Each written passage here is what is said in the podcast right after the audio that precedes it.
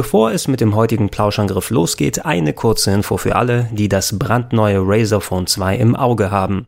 Das ist nämlich nicht nur zum Podcast hören geeignet, sondern dank Qualcomm Snapdragon 845, 8 GB RAM und 120 Hz QHD Display auch echt gut fürs Zocken. Und wer noch mehr machen möchte, eine Dualkamera mit Bildstabilisator, Wireless Charging, 4000 mAh Akku und einem individualisierbaren Razer Chroma Logo in eurer Lieblingsfarbe sind ebenfalls dabei. Wenn ihr eines der neuen Flagship Smartphones haben möchtet, findet ihr es im nächsten Store unseres Partners O2 oder bestellt es gerne online unter g.o2.de slash Plauschangriff 2018.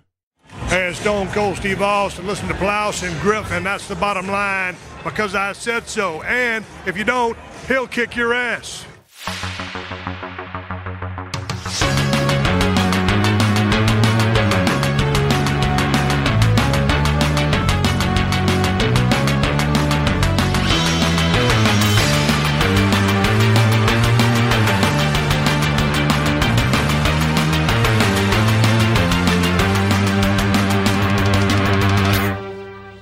Moin Moin und hallo und herzlich willkommen. Wie ich es liebe, Podcast-Aufzeichnungen direkt am Morgen zu machen, weil dann verändert sich die Stimme währenddessen immer. Schönen guten Tag und herzlich willkommen. Wir haben es wieder geschafft. Es ist das Ende des Jahres äh, 2018 in Aussicht und äh, nicht nur ich will mich mal wieder zum traditionellen Plauschangriff zum Jahresabschluss dann zusammensetzen, sondern ich habe noch mehr Leute dabei. Wer, wen höre ich hier? Wen höre ich aus der Seite? Du, die, du bist gemeint. Ach so, du hast aber nach da gezeigt ich mit deiner mein Hand. Ohr. Hier, Hulk Hogan. Ja, ich bin auf jeden Fall Fabian und ich würde gerne nochmal zu Protokoll geben, Gregor, dass es 12.30 Uhr ist. Ähm, es ist interessant, dass du das äh, bezeichnest, als gleich am Morgen einen Plauschangriff aufnehmen. Es gibt Leute hier, die arbeiten schon zweieinhalb Stunden heute. Ja, aber es gibt auch Leute, die arbeiten dann bis 22 Uhr. Das ist ein gutes Argument. Mhm. Also hier, wir, wir sind ja für euch dann alle da. Aber Fabian, schön, dass wir unsere Sehr beiden gerne. Arbeits- und Lebenszeiten trotzdem kongruent zusammengebracht haben. damit wir hier in Ruhe quatschen können. Wir haben in der Richtung, und jetzt, ich halte mein Ohr in deine Richtung, ich hoffe, du kannst erkennen, auch mit dabei. Wen? Hi, ich bin Wirt. ich habe in Elias Richtung geguckt, aber hallo Wirt. Scheiße. Schön. Schön. Oh, aber dein Ohr geht in meine Richtung. Also, was kann ich dafür, dass meine Ohren abstehen? Wirt erstmal, schönen guten Tag. Ja, moin. Moin, schön, dass du dabei bist. Immer wieder gerne hier, Jahresabschluss, freut mich immer wieder. Es erstaunt mich immer wieder, wie viele Spiele es äh, Ich wollte auf jeden Fall gleich noch eine Stunde über Smash Brothers reden, das, da kommen wir ja nicht ja, dran und, vorbei. Und Pokémon Let's Go, ne?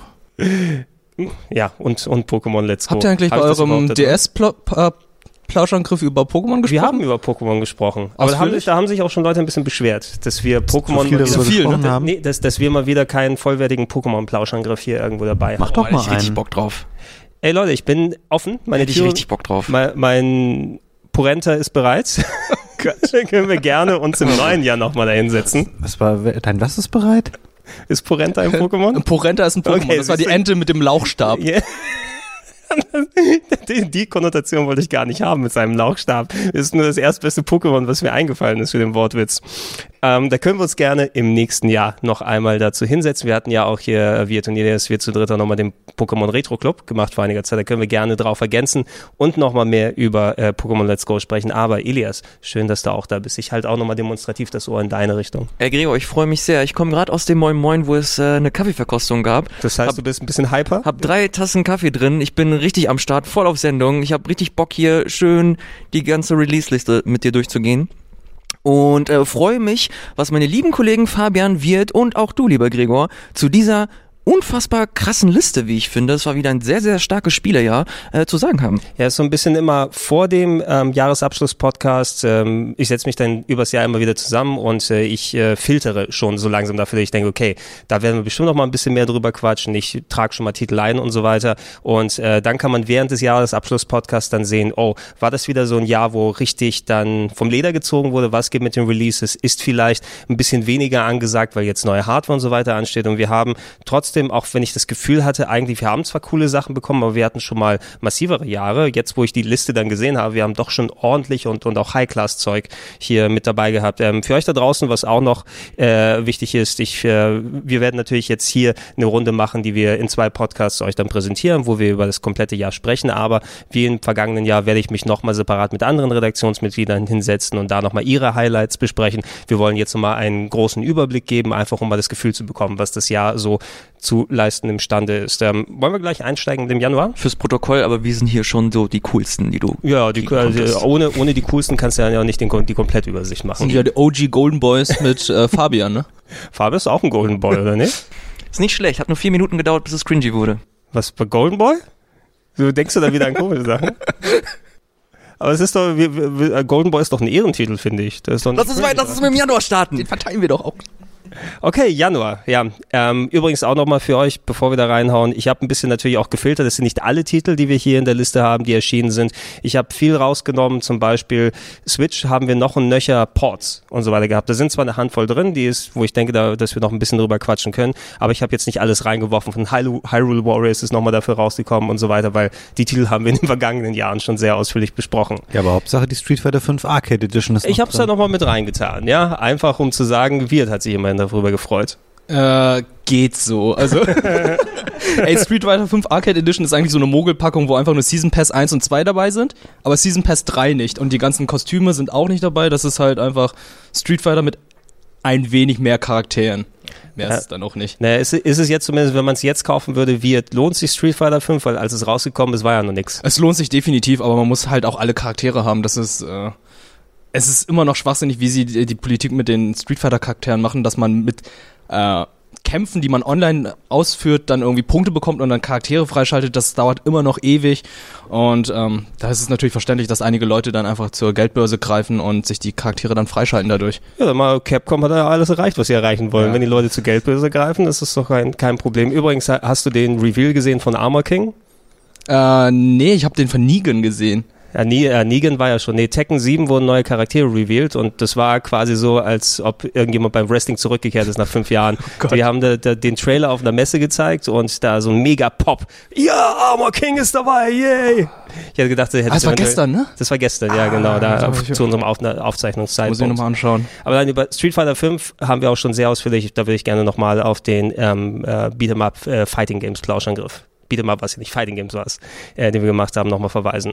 Da ist er sehr ausführlich. Hat jemand von euch äh, sich doch mal an Lost 4 äh, rangetragen? Lost Sphere, Entschuldigung.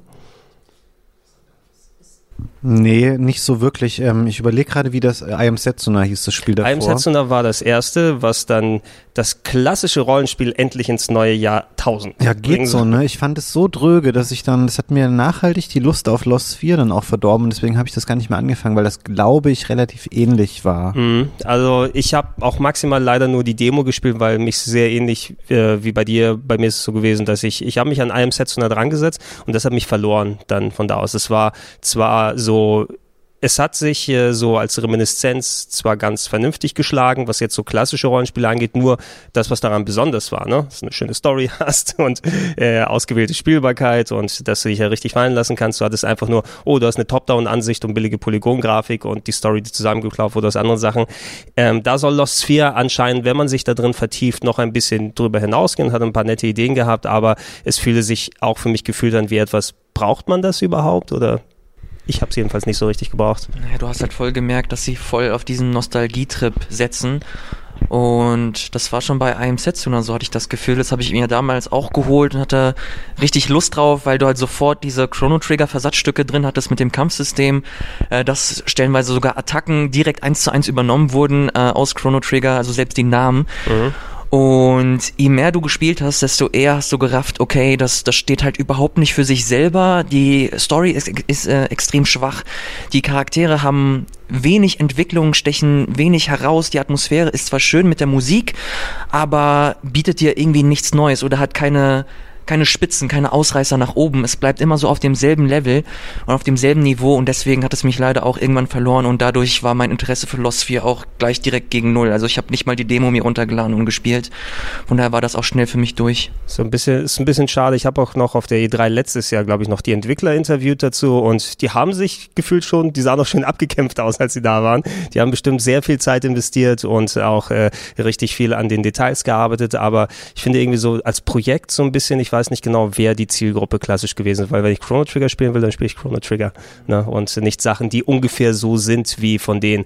Ähm, so ein bisschen die äh, Dedelic-Nummer, nicht, dass Dedelic hier schlechte Spiele machen, ne? aber entweder spiele ich Monkey Island oder ich spiele Spiele von den Leuten, die Monkey Island mögen. Ne? Da muss man gucken, je nachdem, was für, worauf man da steht. Und Lost 4 hat sich da leider nicht so gut dann äh, herausgebracht. Inpatient habe ich leider persönlich nicht probieren können bisher. Ich habe das Interesse gehabt, weil ich äh, Until Dawn gespielt habe. Es ist ja das Until Dawn VR Bonus Game, ne? wo So man ein Prequel, glaube ich. so ein Prequel, genau, im Sanatorium aus dem Spiel vor 80, nee, vor, vor, jedenfalls sehr vielen Jahren und dann ist man irgendwie in einem Rollstuhl und wird da durchgekarrt. Ja, es ist, glaube ich, halt auch verbandelt mit dem Rush of Blood, mit dem Until Dawn, was es eh gab für PSVR. Ja, kannst du mal deinen, deinen Popschutz mal gerade hinpacken, sonst äh, stört sich mein Oh ja, Gleichheitsempfinden. das habe ich gar nicht gesehen. Das hätte mich auch tatsächlich gestört, auch aber gut, dass wir gestört. jetzt äh, daran gearbeitet haben. Ich habe es leider auch noch nicht gespielt. Ich bin mir aber ziemlich sicher, dass ich es noch nachhole. Ich habe nämlich gerade eine ganz interessante Virtual Reality Phase, wo ich später noch mal an anderer Stelle drauf eingehen werde. Oh ja, ich bin, ich bin da auch sehr gespannt. Also du hast es quasi aufgebaut, mal das Headset, weil das ist immer mein ähm, Ja. Problem, ne? Absolut. Weil stehen lassen kannst du es nicht und die Mit- Kabel nochmal rausholen und den Fernseher umdrehen und naja, Ja, wir sprechen nachher drüber, Wir wenn sprechen- eins wir- meiner Spiele des Jahres dann kommt, was wir ein sprechen VR-Spiel nachher ist. drüber. Was, ist Ähm, ein VR-Spiel? Ja. oh. Oh, Oh, ich weiß welches, Gott. ich weiß oh, ich welches. Glaub, ich glaube, ich weiß auch welches, aber lass uns nicht spoilen. Das ist ein, das ist ein guter Da Cliffhanger. muss ich jetzt auch überlegen. für später.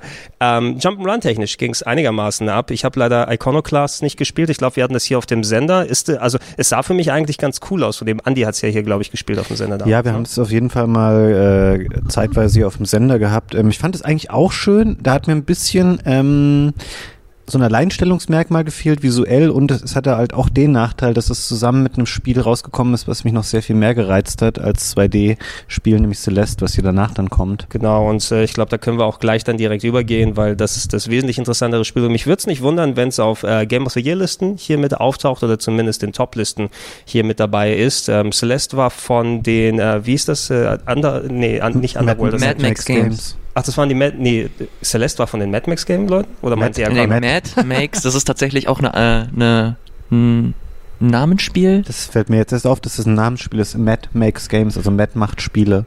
Ah, okay, Ah, Mad Max. ja. Okay, Ah, ich, okay. ich da, warte mal, okay, ich hatte gerade den, wer hat nochmal Mad Max gemacht? Die haben doch jetzt Avalanche. Avalanche. Avalanche und die machen jetzt Rage. Die machen Rage Also sehr 2. weird, wenn die Celeste Genau. gemacht hätten. Deshalb dachte ich ja, ich fühlte mich gerade so ein bisschen dann durch. Okay, aber es waren die äh, Towerfall Ascension, wollte ich sagen. Ja, Ja. genau. Nicht Underworld Ascension, das ist, das ist ein anderes Spiel. ähm, die das gemacht haben und äh, Fabian, du und ich haben es ja hier auf dem Sender durchgespielt. Ähm, ich wette, da äh, einige Leute, die stehen auch auf den Storytelling-Aspekt, da, weil der sich ja auch so ein bisschen was äh, da getraut hat, was Jump'n'Runs normalerweise in der Art nicht machen. Ich war nicht so der größte Fan davon, aber muss man ja auch nicht unbedingt sein. Ich, also mir war es zu, zu redelastig. Ich äh, lass jetzt mal den Punkt der Story außen vor. Das Spiel war geil. Ich habe gemerkt im Let's Play, dass du jetzt nicht so der größte Fan der Story warst, aber das Spiel an sich außenrum, Jetzt, genau, jetzt labern wir nicht, jetzt lassen wir springen hier. Das ist, ähm, das ist Oh, das richtig tut geil. Oh, das ist ohne Scheiß. Das Alles zieht sich gerade in mir zusammen. Ohne Scheiß. Fantastisch designte Level aufs Wesentliche runtergebrochen. Es ist halt ein bisschen, wenn man es nicht kennt, ich würde sagen, wie Super Meat Boy ist kein, kein schlechter Vergleich, aber halt noch wirklich hundertmal geschliffener, hundertmal besser. Jeder Bildschirm, jede Aufgabe ist geil. Man hat ein super Flow-Gefühl im Spiel. Man hat optional noch Sachen, die man sammeln kann, aber nicht muss. Ähm, diese ganzen Erdbeeren, die es gibt. Ansonsten kommt man relativ gut durch. Ist natürlich schon ein Spiel, wo man auch viel stirbt und viel Trial and Error hat. Aber ähm, ey, das Spielgefühl ist perfekt. Ich, es, also es ist auch auf jeden Fall, weil du es angesprochen hast, bei mir wäre es auf jeden Fall unter den, weiß ich nicht, vielleicht sogar Top 5 Spielen Mhm. des Jahres. Wie war es denn, Fabian? Du spielst ja gerne Spiele in der Art. Du bist ja jemand, der gerne die Sachen so zu 100 Prozent, wenn es möglich ist, Nee, dann einsammelt. Hast du nicht gemacht, also nicht die Tapes nochmal angeguckt, weil so ein Donkey Mhm. Kong Country, das hast du ja doch schon Das habe ich, ne? das ist aber auch ähm, leichter gewesen, würde ich noch sagen. Bei Celeste ist der Anspruch, wenn man wirklich alles sammeln will, dann doch noch mal eine Ecke höher und so lange, ähm, ja, habe ich mich da nicht darin verbissen. Mhm. Was war eigentlich das Problem mit der Switch-Steuerung? Die Gar- du ja irgendwie gar ja, das, äh, also ich, ich finde für Jump'n'Runs ist das äh, der Joy-Con nicht so super geeignet persönlich, ne? Und ich bin auch nicht mit dem ähm, Pro-Controller, glaube ich, heißt er, ne? das stimmt. Bist du nicht so gut mit klargekommen. Nee, also da Gibt gab's mal gute noch ein paar Stellen in dem Let's Play. Ey, also du, du musst ja sehr präzise hoch, runter, links, rechts wirklich für die präzisesten Manöver da drücken und ich drück nach oben. Das Ding geht nicht nach oben. Weil sie sagen, entweder ihr baut mir neuen Controller oder ich krieg neue Daumen. Es geht so nicht anders. Also da, da spiele ich persönlich lieber mit dem PS4-Controller, muss ich sagen. Das ist es gewesen. Äh, Elias, du bist aber auch von, von der Geschichte enamored gewesen. Ich fand, ich fand das. Spiel einfach von vorne bis hinten äh, absolut großartig. Also jetzt kommt wieder eine Lobeshymne für die Leute, die sich äh, darüber stören. Äh, tut mir jetzt schon leid, aber das ist so ein Ding, das äh, ist mir nachhaltig sehr arg im Gedächtnis geblieben. Hat vielleicht auch den Grund, äh, dass ich das hauptsächlich so während meines äh, Monats in Japan immer gespielt habe. Das habe ich immer abends, nach, nachdem ich, keine Ahnung, äh, die ganze Zeit draußen war, rumgerannt bin äh, und mir Sachen angeguckt habe.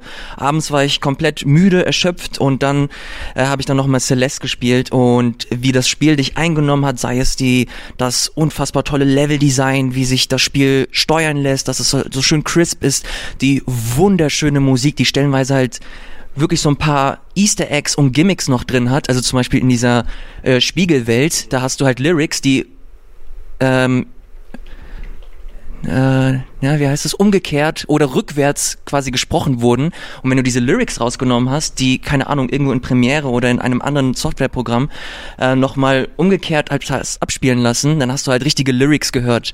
Und äh, da hast du halt so viele Geheimnisse drin gehabt, so unfassbar toll. Die Story ist super geschrieben. Ich habe es mir eigentlich nur geholt, weil ich äh, das Gameplay interessant fand und weil super viele Leute gesagt haben, ey, du spielst dich richtig geil, aber dass dann halt nochmal so eine geile, interessante Story drin ist, die sich halt echt was traut, die mutig ist. Das hat mich von vorne bis hinten gepackt. Ich, ich liebe dieses Spiel und äh, hast du schon eben gerade angesprochen, ist definitiv auch bei mir ganz oben auf meiner Game of the Year Liste. Yes. Auch wenn es nicht exakt äh, zu vergleichende Spiele sind, weil die vom, vom Ansatz her ein bisschen anders sind, packe ich dir trotzdem die Pistole auf die Brust. Was ist besser, Celeste oder Hollow Knight? Oh, ne, das kannst du nicht machen. das kannst du nicht machen. Keine. Frage, Celeste ist besser. what the fuck, Alter? Nein, das sind beides äh, großartige Kannst du Spiele. auch nicht richtig vergleichen miteinander, das sind komplett unterschiedliche Ich weiß, Spiele. aber ich wollte einfach äh, Elias Reaktion. Ja, das ist, das ist schwierig. Aber ich liebe bei, also Celeste absolut großartig, aber Hollow Knight, da werden wir, glaube ich, auch, da werde ich den Podcast einfach kapern und äh, den Rest über Hollow Knight Das Spiel äh, ist doch schon letztes Jahr erschienen. Das ist mir egal. Ah, Das steht hier nämlich gar nicht drin, ich habe schon geguckt. Doch, Ah, doch, habe ich, hab ich auch schon gesehen, direkt Oh nein, abgecheckt, ja schön im. Juni. Ich habe gesagt, du hast Schön über Hollow Knight Ein, gleich. ein Großteil des Switchports, aber da kann man bestimmt noch ein oder zwei Worte dann drüber verlieren. guten hättest du drin lassen können. Ah, Es sind eine Handvoll Switchports auch mit dabei. Wir müssen ja über Donkey Kong Country reden, finde ich. Oh ja. Ja, ja. Also, Ja, das Spiel erschien ja schon vor vier Jahren, fünf. ja, aber anscheinend hat das keiner gemerkt damals, ne? Ja, okay. To Toppel frisst Grieß, sage ich da nur. Ähm, der Januar erstaunlich doch äh, ziemlich äh, variabel und vor allem auch mit, mit großen Highlights ausgestattet. Wir haben uns ja alle auf Dragon Ball Fighter Z, äh, Entschuldigung. Fighters. Dragon Ball Fighters gefreut. Du hast mich ja, korrigiert. Ja, Entschuldigung. Ne? es, es, tut mir leid, äh, Wirt, ich habe es nicht korrekt ausgesprochen. Aber das ist ja richtig eingeschlagen. Es ist ja auch in der Fighting Game Community jetzt hier wirklich immer voll am Start und war auch ein sehr großer Erfolg für Bandai äh, Namco. Ähm, Wirt, hast du es länger gespielt als die Anfangsphase, oder? Äh, ich habe es noch länger gespielt. Ich habe die Story gespielt, die total belanglos ist, aber gemacht werden muss, damit man einen Charakter freischalten muss. Also es ist äh, recht oldschool, dass man noch irgendwie eine Story durchspielen muss, beziehungsweise den Arcade-Mode, um Charaktere freizuschalten. Okay, der war ein bisschen lame mit dieser Der war mega Figur. lame, die Story war nicht gut, aber es war schön anzusehen, wie die Charaktere dann halt äh, außerhalb des Spiels dann benutzt wurden.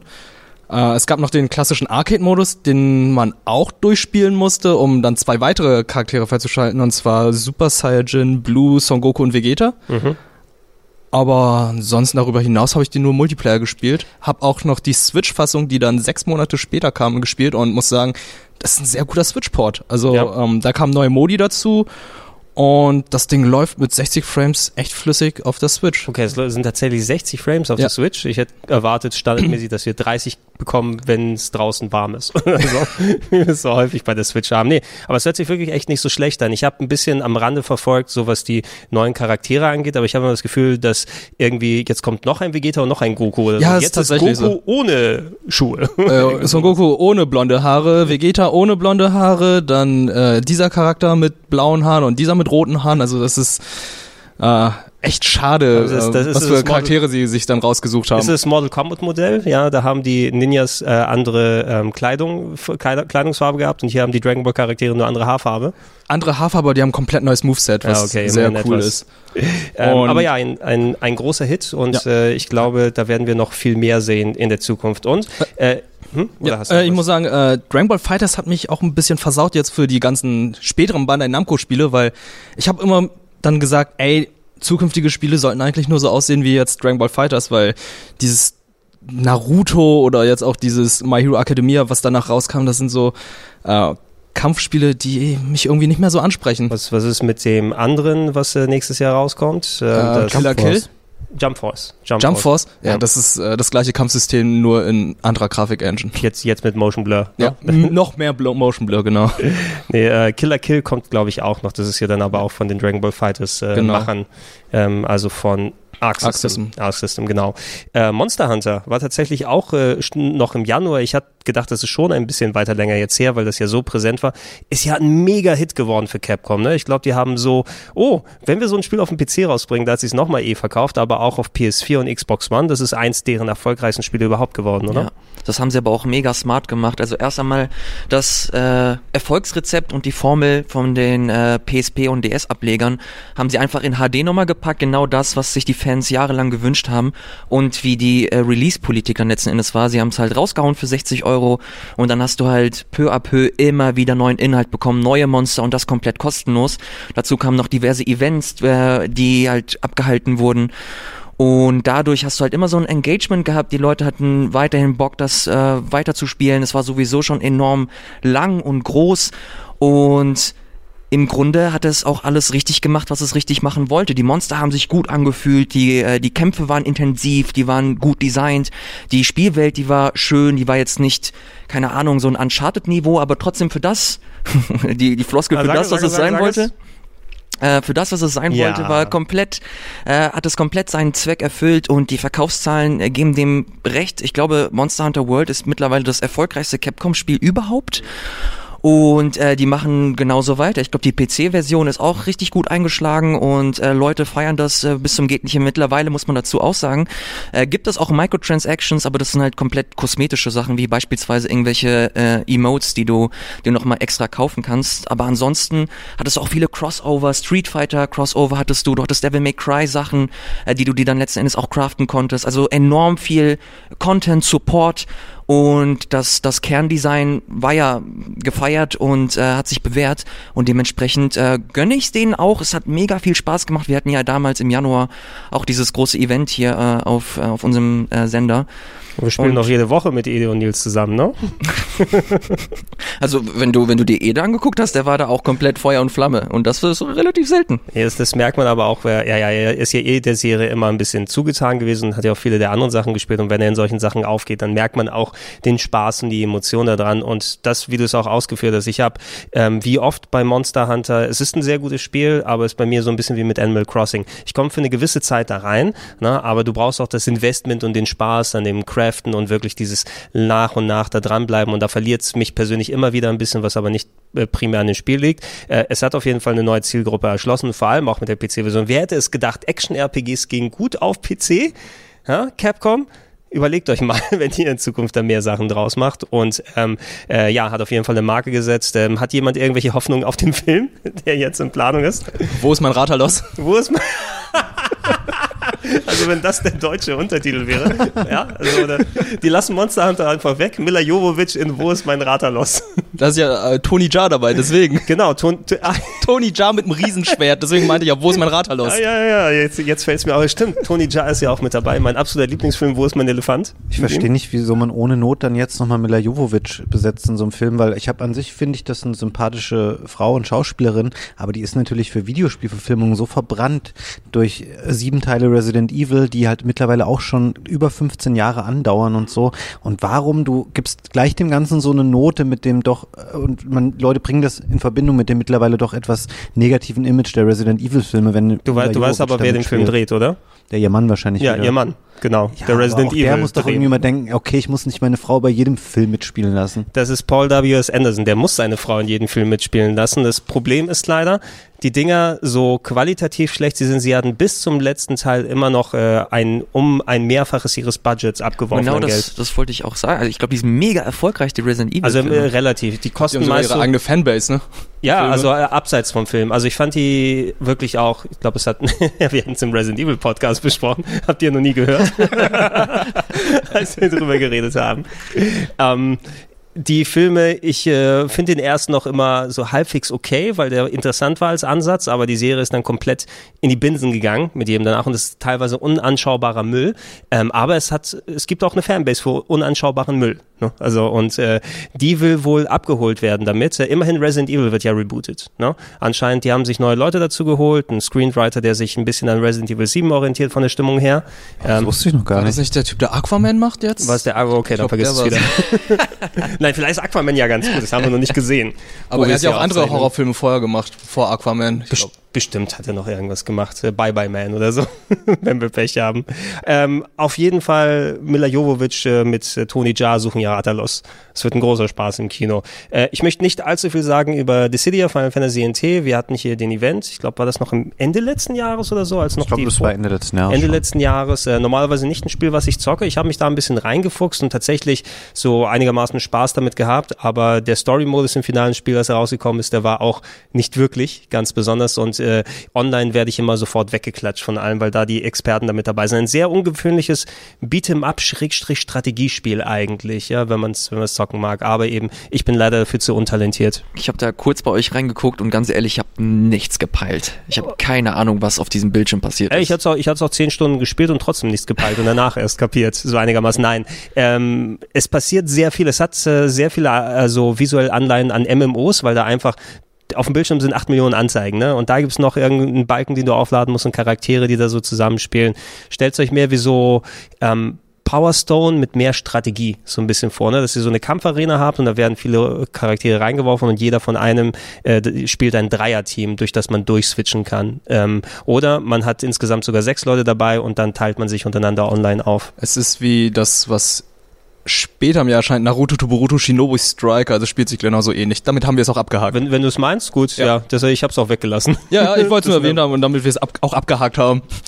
Ja, aber auch das hat seine, hat, hat seine Fangemeinde auf jeden Fall. Und in Japan waren echt tatsächlich in den Spielhallen einige Batterien an Final Fantasy NT-Automaten aufgestellt. Da waren auch die einigermaßen voll, als ich da vorbeigegangen bin. Ähm, lass uns zum Februar rübergehen und da suchen wir uns exemplarisch mal ein paar Titel raus, die am interessantesten sind. Ähm, sehr cool, das äh, Shadow of the Colossus Remake, das rausgekommen ist, hat ein kleines bisschen Kritik abbekommen von den ähm, mega ultra Hardcore-Fans der PS2-Version, weil das Gesicht von Wanda ein bisschen dopey ausschaut, verglichen mit dem Originalen. Das mag stimmen, das ist natürlich ein völliges Quatschargument, weil das Spiel selber ist hervorragend, ist auch ein ganz tolles Remake. Mhm.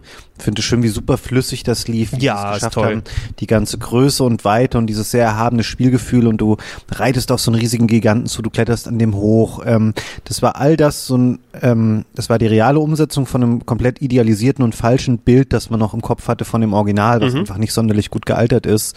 Also ganz starkes Remake, ähm, eins der besten äh, Remakes überhaupt, was wir in der Generation gesehen Ja, haben. würde ich auf jeden Fall beipflichten. Und die haben auch die richtigen Entscheidungen getroffen, zum Beispiel den Soundtrack nicht anzutasten, weil der war schon perfekt von Haus aus her. Und ich finde, Shadow of the Colossus ist ja auch in der Urversion, trotz der ganzen Technik, ähm, ja, Sachen, die da nicht so richtig funktioniert haben, den 15 Frames auf der PS2, was trotzdem für mich eins der besten Games der Ära, einfach so wie es vom Spieldesign und Bossdesign und so weiter gewesen ist, erhält sich natürlich ein paar Sachen, die doch sehr eigen waren, wie die Steuerung, in die du erstmal reinkommen musst. Die ist auch beim neuen, ich glaube, ein bisschen angepasst, aber jetzt auch eben komplexer als bei vielen anderen vergleichbaren Spielen. Ähm, aber das Remake visuell toll, fängt die Stimmung richtig gut ein, das Gameplay ist richtig gut erhalten gewesen und ist ja schon Blue Points, äh, das Team, was das, äh, was die, die Umsetzung gemacht hat, ja das zweite Remake. Die hatten ja auch schon das, das Remaster auf der PS3 mit dem 3D-Effekt drin gehabt, den ich übrigens auch ganz cool fand damals mit den großen Kolossen, aber die Zeit von 3D ist dann auch vorbei. Ähm, Elias, hast du es, du hattest aber auch die PS2-Version schon erlebt, oder? oder genau, die zum ersten Mal PS2-Version gespielt? habe ich damals äh, gespielt, aber da, ich habe es auch nachgeholt irgendwann. Und da ist mir auch schon aufgefallen, dass ich die Steuerung enorm anstrengend und schwierig fand. Dann habe ich es schnell wieder vergessen, wenn ich ehrlich bin. Und als dann das Remake rausgekommen ist, Fabian hat ja bei uns damals hier den Test für äh, Reboot damals noch gemacht, Rest in Peace. Ja, 2018, ne? Und äh, dann habe ich das allererste Mal gesehen, wie flüssig das läuft und lustigerweise war dann das auch der letzte Grund für mich, mir eine PS Pro zu holen, Mhm. weil auf der normalen PS4 glaube ich, das immer noch auf 30 läuft. Ja, das stimmt. Und äh, da kann ich im Grunde nur das wiederholen, was ihr schon gesagt habt. Es sieht wunderschön aus, die, die äh, Musik ist großartig. Also die Musik, ohne Scheiß, da habe ich mich nochmal extra reingearbeitet, wie viel, ja, wie viel Sorgfalt da einfach reingepackt wurde und wie viel ja, wie viel Story die die eigentliche Musik überträgt. Da gibt es so, äh, so viele coole, interessante Videos auf YouTube. Also wer sich dafür interessiert, auf jeden Fall mal äh, da reinschauen. Und äh, dementsprechend, ich habe auch alles gemacht, was man machen kann. Mhm. Also ich habe alle Schreine gefunden, ich habe äh, so gut wie alle Time Trials gemacht. Wo hast, bist du auch zum versteckten Garten hochgesprungen? Natürlich, Ja? natürlich, Ja? natürlich. Habe ich alles. Okay, ja, da musst du dich ja gut aufgelevelt haben, weil nur mit, du musst ja auch schön dann die, die Echsen gefuttert haben, damit du sehr Genau, also die Echsen habe ich auch alle, habe ich auch alle gemacht. Also wie gesagt, ich habe im Grunde, ich glaube, zwei, drei haben mir noch gefehlt, aber ich habe im Grunde alle äh, Kolosse zweimal gemacht. Also einmal normal und dann einmal nochmal im Time Trial. Und einfach nur rumreiten und wie dann stellenweise so die Kamera rauszoomt, während du dann einfach durch die Gegend äh, galoppierst. Das war einfach, ja, das war einfach so schön cineastisch gemacht. Das hat Mhm. mir, das ist schon fast ein, ein, Widerspruch, aber es hat mir so ein bisschen bei, bei Red Dead Redemption gefehlt, während du halt reitest. Natürlich hast du diesen Cinema-Modus, aber bei, bei Shadow of the Colossus war das halt so organisch. Da hast du halt keine, keinen Modus gehabt, sondern das war wirklich im Spiel, dass dann die Kamera extra rauszoomt und dann nochmal so ein bisschen unter, untersichtig dann sich platziert. Das hat mir so gut gefallen, dass ich dann stellenweise einfach Abende mit verbracht habe, durch diese Gegend zu reiten und mir, keine Ahnung, noch einen Podcast anzuhören oder so. Äh, deswegen auch absolute Empfehlung, äh, eines der besten Remakes, die ich gespielt habe. Das ist schön, dass äh, du äh, skizzierst gerade fast eine der Urideen von Game One damals. ich erinnere mich daran, dass ich mit, mit Budi und Simon dann zusammengesessen habe und wie mir ihre Idee dann gesagt haben, wie Game One ungefähr sein soll. Ja, wir werden so Atmo-Takes haben. Stell dir vor, Gun, das alte ähm, Ah, ja. Prärie-Game auf der Das hat PS2. mir Budi auch mal erzählt, Ja, und, und äh, da zeichnen wir auf, wie wir nur zwei Stunden durch die Prärie reiten und das packen wir dann so zu bedeutungsschwangerer Musik oder so. Da ist noch ein bisschen was anderes draus geworden mit Hauen und Pappe, aber das waren die Urideen, die dazu gekommen sind und Colossus war großartig. Hast du es äh, gespielt, Wirt? Ja, ich habe auch die Urfassung gespielt, damals äh, auf der PlayStation 3. Also ich hatte die Das PS2-Fassung Re- gehabt und auf okay. der PlayStation 3 gespielt, aber nicht das erste Remake. Mhm. Ich glaube, das war, glaube ich, auch nicht so gut. Doch, Und, doch, es äh, war solide. Ja? Ja, also es war Und, sehr, sehr, ähm, sehr gut. Ja, jetzt die im Remaster. PS4-Fassung habe ich auch gespielt, aber auf meiner Classic PS4 und ja, ich glaube, dazu wurde jetzt auch schon alles gesagt. Also kann nur zustimmen, ist ein hervorragendes Spiel, Sie- ist ein super Remake. Es gibt auch das Argument übrigens, dass ein paar Leute noch sagen, und ich bin dem tatsächlich auch nicht ganz so abgeneigt, dass die 60 Frames vielleicht ein bisschen zu viel dafür sind, weil dann die ähm, cineastischer wirken, die 30, die man hat. Ich weiß, es ist immer so ein Totschlagargument, was dann genommen wird und ich finde es auch in 30 Frames vollkommen gut, aber ähm, wenn ich etwas in 60 spielen kann, dann spiele ich es auch in Es ist halt 60. fürs Gameplay, es ist einfach wunderbar. Es ist so, es ist halt Butter einfach. Es wirkt lebendiger, ne? Also es gibt den vor allem den Kolossen noch mal ein bisschen mehr Leben. Ne? Und absolut zu empfehlen, großartiges Game, kriegt man bestimmt, äh, denke ich mal, in vielen Sales jetzt auch noch mal ein bisschen günstiger. Ähm, dieses Jahr war auch äh, Kingdom Come Deliverance ist rausgekommen. Ich habe mich immer noch nicht dran gewagt. Irgendwie das Interesse war da, war es natürlich mega Kontroversen um den Titel drumherum. Ist der spielerisch einigermaßen gut gewesen? Oder? Das ist halt so, da ist natürlich die Sperrigkeit des Spiels auch ein bisschen Teil des Konzepts und es hat es mir gleich sehr meinen Zugang dazu sehr erschwert. Deswegen hatte ich wenig Bock damit anzufangen und je länger, also wie es halt immer ist, wenn man jetzt hier die ganze Liste des Jahres anschaut, sind da 100 Spiele drin, wo ich sage, ja, die wollte ich auch nochmal spielen. Und je weiter der Release zurückliegt, desto unwahrscheinlicher hole ich es dann noch nach. Und gerade sowas wie Kingdom Come, ich kann über das Spiel inhaltlich jetzt gar nicht wirklich was sagen, außer Mhm. dass es mir halt der, der ganze Ansatz, der dahinter steht, sagte zu meinem Spieler naturell nicht unbedingt zu. Ja, wir, wir haben ja einige Kapaiken hier bei Rocket Beans, die eher so diesen, diesen Anspruch haben und bei solchen Sachen so ein bisschen mehr aufgehen. Ich werde mal gucken, ob ich zu den äh, anderen Casts, wo ich die anderen Leute nochmal reinhole, eventuell nochmal ein paar Meinungen mehr reinholen kann dazu. Aber bei mir sieht es sehr ähnlich aus. Ich bin rollenspieltechnisch ein bisschen anders veranlagt und ähm, da würde ich fast schon eher Witcher 3 vorher spielen, bevor Ja. ich Kingdom Come Deliverance dann äh, nochmal meine Zeit dann spenden kann. Gucken wir mal hier kurz weiter. Oldboy war, äh, Owlboy war ja letztes Jahr. Oldboy. Oldboy, Oldboy, nee, Oldboy, spricht man es ja aus, war letztes Jahr, aber eine doch äh, dezente Enttäuschung war Crossing Souls gewesen, worauf ich mich eigentlich einigermaßen gefreut habe. Hat jemand von euch gesehen? Hier mal? Ähm, Das 80er Jahre Retro Top-Down ähm, Stranger Things als Videospiel. Ich habe mich da bei der Ankündigung richtig drauf gefreut und dann wurde es mir ein bisschen verlitten dadurch, dass viele Leute gesagt haben, er ist gar nicht so geil. Mhm. Ähm, und ich glaube, Sandro hat sich damals hier auf dem Sender damit befasst. Genau, das da kam- fand es, glaube ich, okay. Da kamen ja auch die Entwickler her, inklusive, Stimmt. weißt du, Elias, wir waren ja auch auf der Gamescom da mit der sehr enthusiastischen PR-Frau. Die ist super. Ja, Mag sie die war auch hier dann. Ne? Das ist immer ein, ein großer Spaß gewesen. Es sind auch ähm, die Entwickler selber Leute, die vorher gar keine Spiele gemacht haben, sondern ähm, was machen wollten und sich dann einfach da reingefuchst haben und drumherum Leute zusammengeholt haben, innerhalb von mehreren Jahren zusammengeholt. Allerdings das Spiel selber, was so ein Top-Down-Action-Adventure ist, so vom, vom Ansatz her, von der Idee, hat eben was von Stranger Things, von Goonies, so ein bisschen 80er-Reminiszenz, sehr, sehr schöner Soundtrack und so weiter. Aber das Spiel selber fühlt sich ein bisschen grob an. Ne? Also so die Figuren steuern sich ein bisschen nicht ganz so perfekt, habe ich das Gefühl. Und so das Leveldesign ist okay, aber mich hat es irgendwie so nach so zwei, drei Stunden trotz ein paar schöner Momente verloren, weil es einfach dann, oh, jetzt kommt nochmal so ein, so ein mega heftiger Bossfight. Ne? Und da müsste ich jetzt nochmal genau mich in die Steuerung zwei, drei Stunden reinfuchsen in den Wechsel der Charaktere. Und äh, da habe ich es leider dann nicht mehr weitergespielt. Och, ein bisschen schade. Ich hatte eigentlich voll Lust, nachdem wir unseren Termin auf der Gamescom letztes Jahr hatten, Mhm. äh, weil die Entwickler auch mega cool waren. Ich Ja, das waren absolut, Spanier. absolut. Und äh, der, der erste Eindruck ist auch wirklich der beste vom Spiel. Ne? Wenn du es da siehst, ey, finde ich eine coole Idee. Und da war es auch vielleicht noch nicht ganz so abgearbeitet. War das dieses Jahr auf der Games? Das war letztes Nee, Jahr auf der letztes Games. Jahr das war letztes. Jahr auf der Gamescom, ne? Da ist dieser 80er Jahre Retro-Schicke auch mittlerweile noch ein bisschen so abgekämpft mittlerweile, ne? Also Stranger Things ist ja auch in die Binsen gegangen. Ja, mehr oder weniger. Naja, muss, du musst sagen, also auch ich, ich gehe natürlich auf, gerade in dieser 80er Jahre Retro-Geschichte und so weiter, aber selbst ich muss sagen, das wird mittlerweile ja sehr überbordend, kommt das rüber. Ne? Also da, da ist eigentlich der Trend auch schon vorbei und dann kann ein Spiel nicht nur mit diesem Schick von sich überzeugen, wenn das Gameplay auch nicht ganz so richtig stimmt. Und leider ist es bei Crossing Souls dann nicht ganz so zusammengekommen. Ähm, trotz äh, der Unkenrufe und auch wenn es nicht unbedingt die perfekteste Umsetzung gewesen ist, aber ich habe tatsächlich Secret of Mana durchgespielt Oh Gott. im Remake. Ähm, okay, hab- habt erzähl ihr- erst mal deinen Eindruck.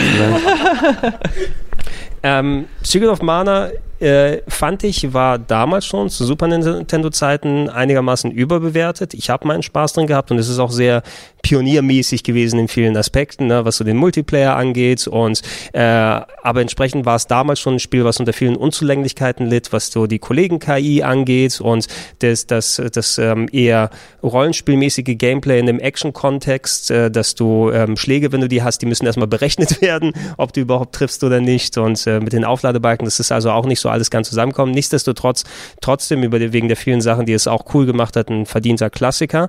Allerdings für die Neuauflage Gameplay erhalten geblieben.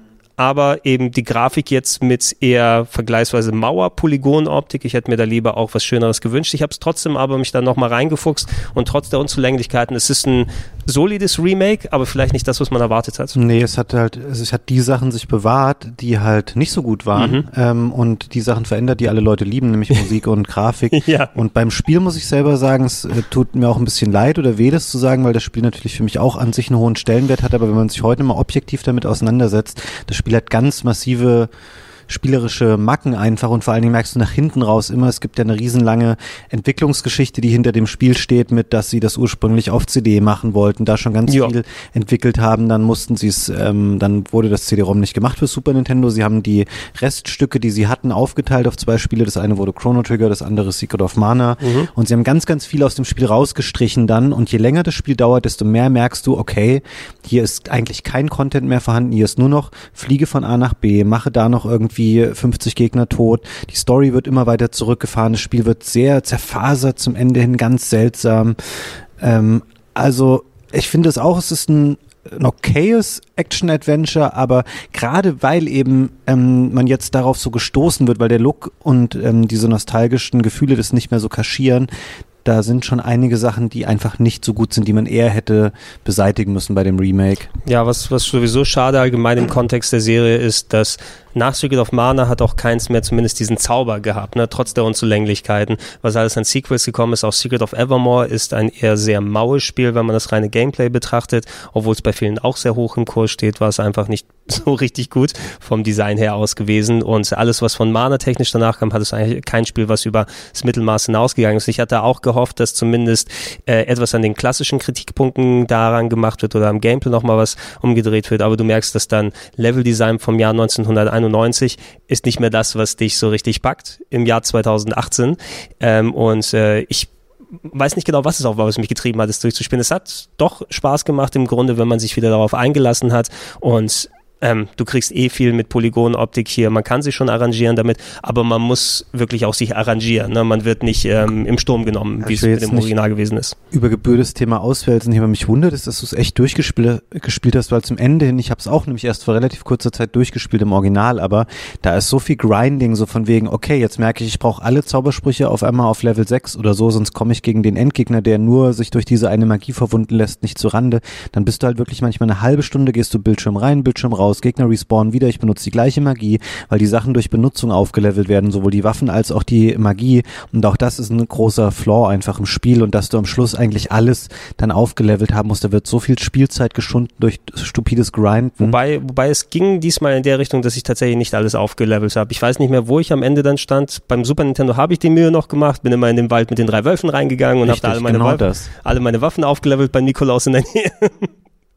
Aber hier habe ich es mir trotzdem mal gegeben. Aber ey, lass uns nicht zu lange über Secret of Mana reden, weil das Ding, dass es 2018 rauskam, hat mich auch ein klein bisschen überrascht. Ich hätte es auch gedacht, dass es ein bisschen länger her ist. Ähm, ich habe Fee tatsächlich verpasst. Ich habe es bei mir auf der Switch noch drauf. Ist ja so ein bisschen so ein leicht dezenter Hype drumherum gewesen. EA, Jump'n'Run, glaube ich, ne? Ja, Oder? das war ist so ihr typischer Indie-Darling des Jahres gewesen, neben ähm, A Way Out noch, da, was sie hatten. Äh, Fee fand ich ein überraschend gutes Spiel, ist, glaube ich, komplett untergegangen. Es hat auch eher so solide Wertungen bekommen. Ich habe es durchgespielt tatsächlich und fand das nett. Es ist die Geschichte von so einem kleinen fuchsartigen Wesen, was in einem Wald lebt, der sehr grafisch abstrakt gestaltet ist, aber schön gemacht, schön Stil. Und du lernst durch verschiedene Gesänge im Spiel mit verschiedenen Kreaturen des Waldes zu kommunizieren, was dann quasi dem gleichkommt, dass du neue Fähigkeiten erwirbst, um dann da voranzukommen. Und es gibt so ähm, so roboterhafte Gegner, die diesen ähm, Wald für sich äh, beanspruchen. Das ist so dieser typische Konflikt zwischen ähm, dem kalten künstlichen und der der organischen Natur, der in dem Spiel thematisiert wird. Das Spiel ist nicht sonderlich lang. Ich habe vielleicht keine Ahnung fünf, sechs, sieben Stunden gebraucht, aber mir hat es echt Spaß gemacht. Also ich fand das solide und ich glaube, Andi Strauß hat es hier auf dem Sender auch Mhm. durchgespielt, wenn ich Oder mich nicht durchgesch täusche. durchgeschlafen oder so war Vielleicht auch durchgeschlafen. Ähm, es ist echt ein nettes Spiel. Das kann man heute wahrscheinlich ab und an mal für ein paar Euro kaufen. Mhm. Das ist das Geld schon wert. Ja, wenn man äh, nicht jemanden dabei hat wie bei Way Out, kann man EA auch gerne noch mal ein bisschen anders Geld zukommen lassen. Die brauchen es ja. Äh, kann man die noch mal ein bisschen dabei mit supporten. Wird.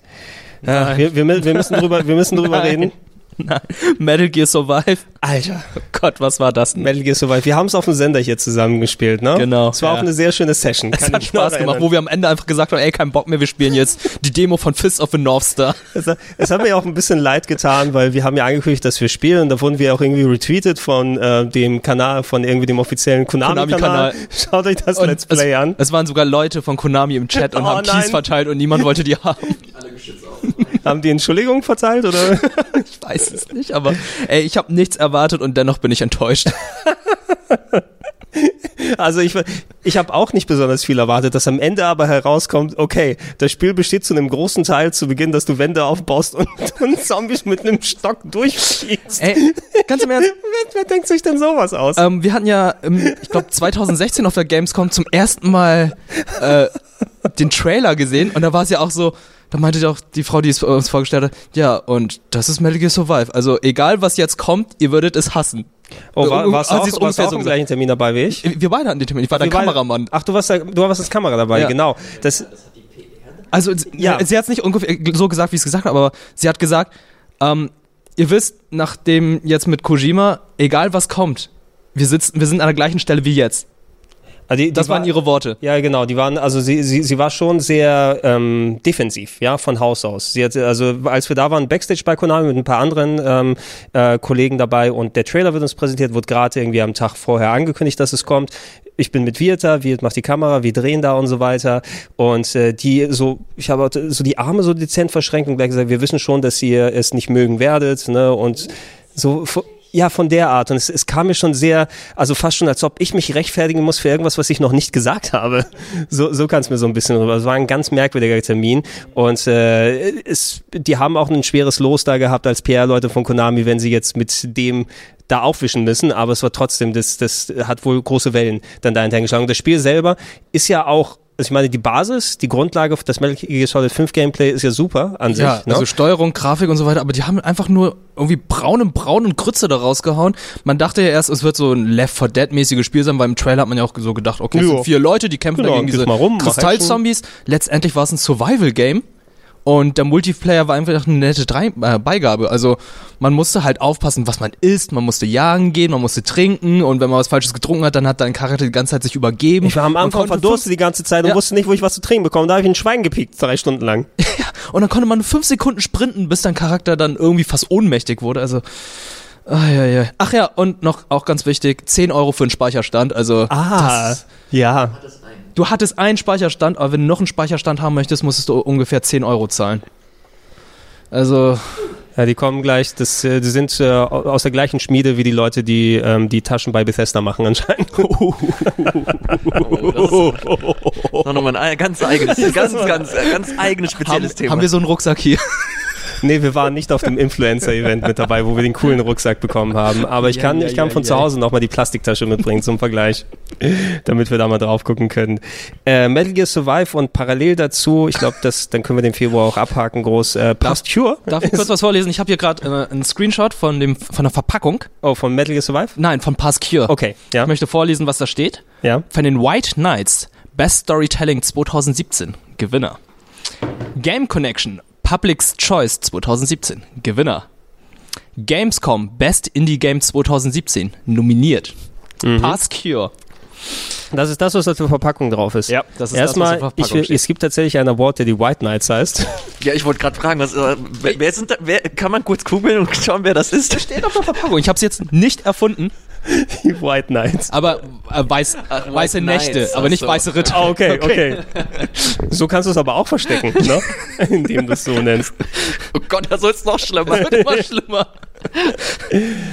So, wir haben ja noch die verbesserte Version gespielt wird, ne? Ja, genau. Als das, das. Update rausgekommen ist. What the fuck war das? Es ist ein überambitioniertes Spiel von Ja. viel zu wenigen Leuten und Ich tut mir auch ein bisschen leid. ja, das Herz war am rechten Fleck, nur das Talent nicht. Ne? Das Ja. war so, also oder zumindest die Manpower. Weil, wenn die zu acht gewesen sind und da versucht haben, das neue Remedy-Game quasi zu schaffen, weil daran hat es mich so ein bisschen erinnert vom, Stimmt, vom ja. Spiel her aus. Nur eben die brauchen fünf Millionen Jahre und haben 800 Leute, die an so einem Spiel werkeln.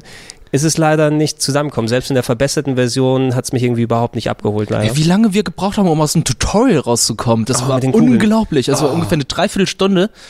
Äh, musstest du die Kugeln wirklich zählen. Das Gameplay war Krütze, die Grafik war leider auch nicht so besonders. Also Und, so- und solche Games, die mit deiner Wahrnehmung spielen, dein Charakter, der sich nicht ganz darauf vertrauen kann, was er sieht, und dann verändert sich das, wo du gerade vorbeigegangen bist, hast du auch schon ein bisschen häufiger gehabt in den letzten Jahren. Äh, ja, passt für, probier es aus. Das ist echt cool. PS4, Xbox One und PC. Gehen wir rüber zum März, oder habt Ich erinnere, sorry, ich erinnere mich nur, als Fabian aus dem Interview kam. ich wusste, Fabian wollte es nicht erwähnen. nee, ich wollte Er sah schon so aus, Ich als habe er erwähnt es nicht. Professionalität runtergerissen, diesen Termin. Ja, ich, ey, was, ihr habt es eben schon ausgeführt. Es ist vielleicht sollte man, wenn man vorher nicht so viel Erfahrung hat mit Spielen und ein kleines Team ist, nicht versuchen, einen Hollywood-Blockbuster zu machen. Ja, ist glaube ich vielleicht auch ein bisschen gemein, aber ähm, ja, letzten Endes war es vielleicht ein, ein guter Versuch, äh, wo sie hoffentlich viel gelernt haben und wer weiß, vielleicht ist das nächste Spiel ja mit ein bisschen mehr Budget ein klein wenig besser. best, besser große Ambitionen haben und scheitern, als überhaupt nicht scheitern, ne? oder irgendwie sowas.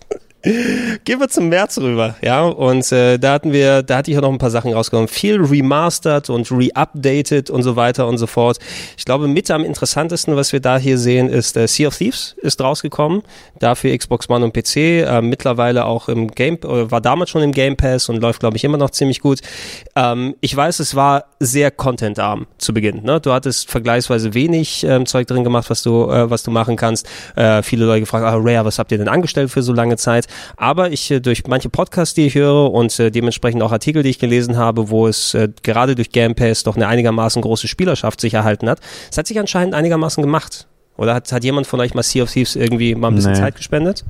Ja, Wenn's, er hat immer noch keinen Singleplayer wahrscheinlich. Ich glaube auch nicht, aber es ist eben so ein pures Multiplayer-Erlebnis und kommt Krake vorbei und hi. Ach, es sieht aber eigentlich ganz cool aus. Also, kann, ich erinnere mich noch, wie äh, Sandro, der das hier bei uns gemacht hat, äh, vom, vom Wasser geschwärmt hat. Und seitdem gibt es halt auch regelmäßig irgendwelche interessanten Content-Updates. Immer wieder auf Day 3 gab es, glaube ich, das letzte große, das angekündigt wurde. Ich weiß gar nicht, ob das mittlerweile draus ist. Aber wenn man sich das alles so ein bisschen anguckt, wenn man sich, äh, wenn man das Games Reddit so ein bisschen verfolgt oder das Sea of Thieves Reddit, da sind ein paar echt äh, passionierte Leute mit dabei, die das regelmäßig spielen und äh, die echt viel Spaß drin äh, haben.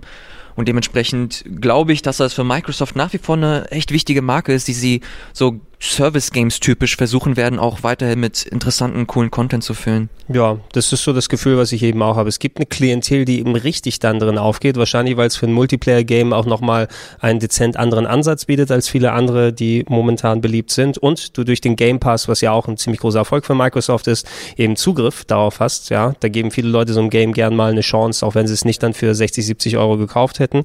Und dass sie sich damit die Klientel geholt haben, ähm, ja, reingekommen. Ich, mein Genre ist es nicht. Also ich, ich werde es wahrscheinlich nicht ausprobieren, aber für die Leute, die Bock drauf haben, können sich gerne dann da drin mal ein bisschen ergeben. Irgendwas wollte ich noch dazu sagen, aber mir ist es empfallen gerade, weil ich auch zu sehr auf den anderen Release hier gestiert habe. A Way Out haben wir kurz mal erwähnt, ist, ja, ich dachte auch, dass es ein bisschen später war, tatsächlich und nicht im März, wenn wir schon Fee so vorne dran hatten. Ähm, ungewöhnlich in der Sache, dass es eben ein Spiel ist, was nur im Multiplayer funktioniert, im lokalen Multiplayer im besten Fall, ne, wenn man jemanden zusammensitzt.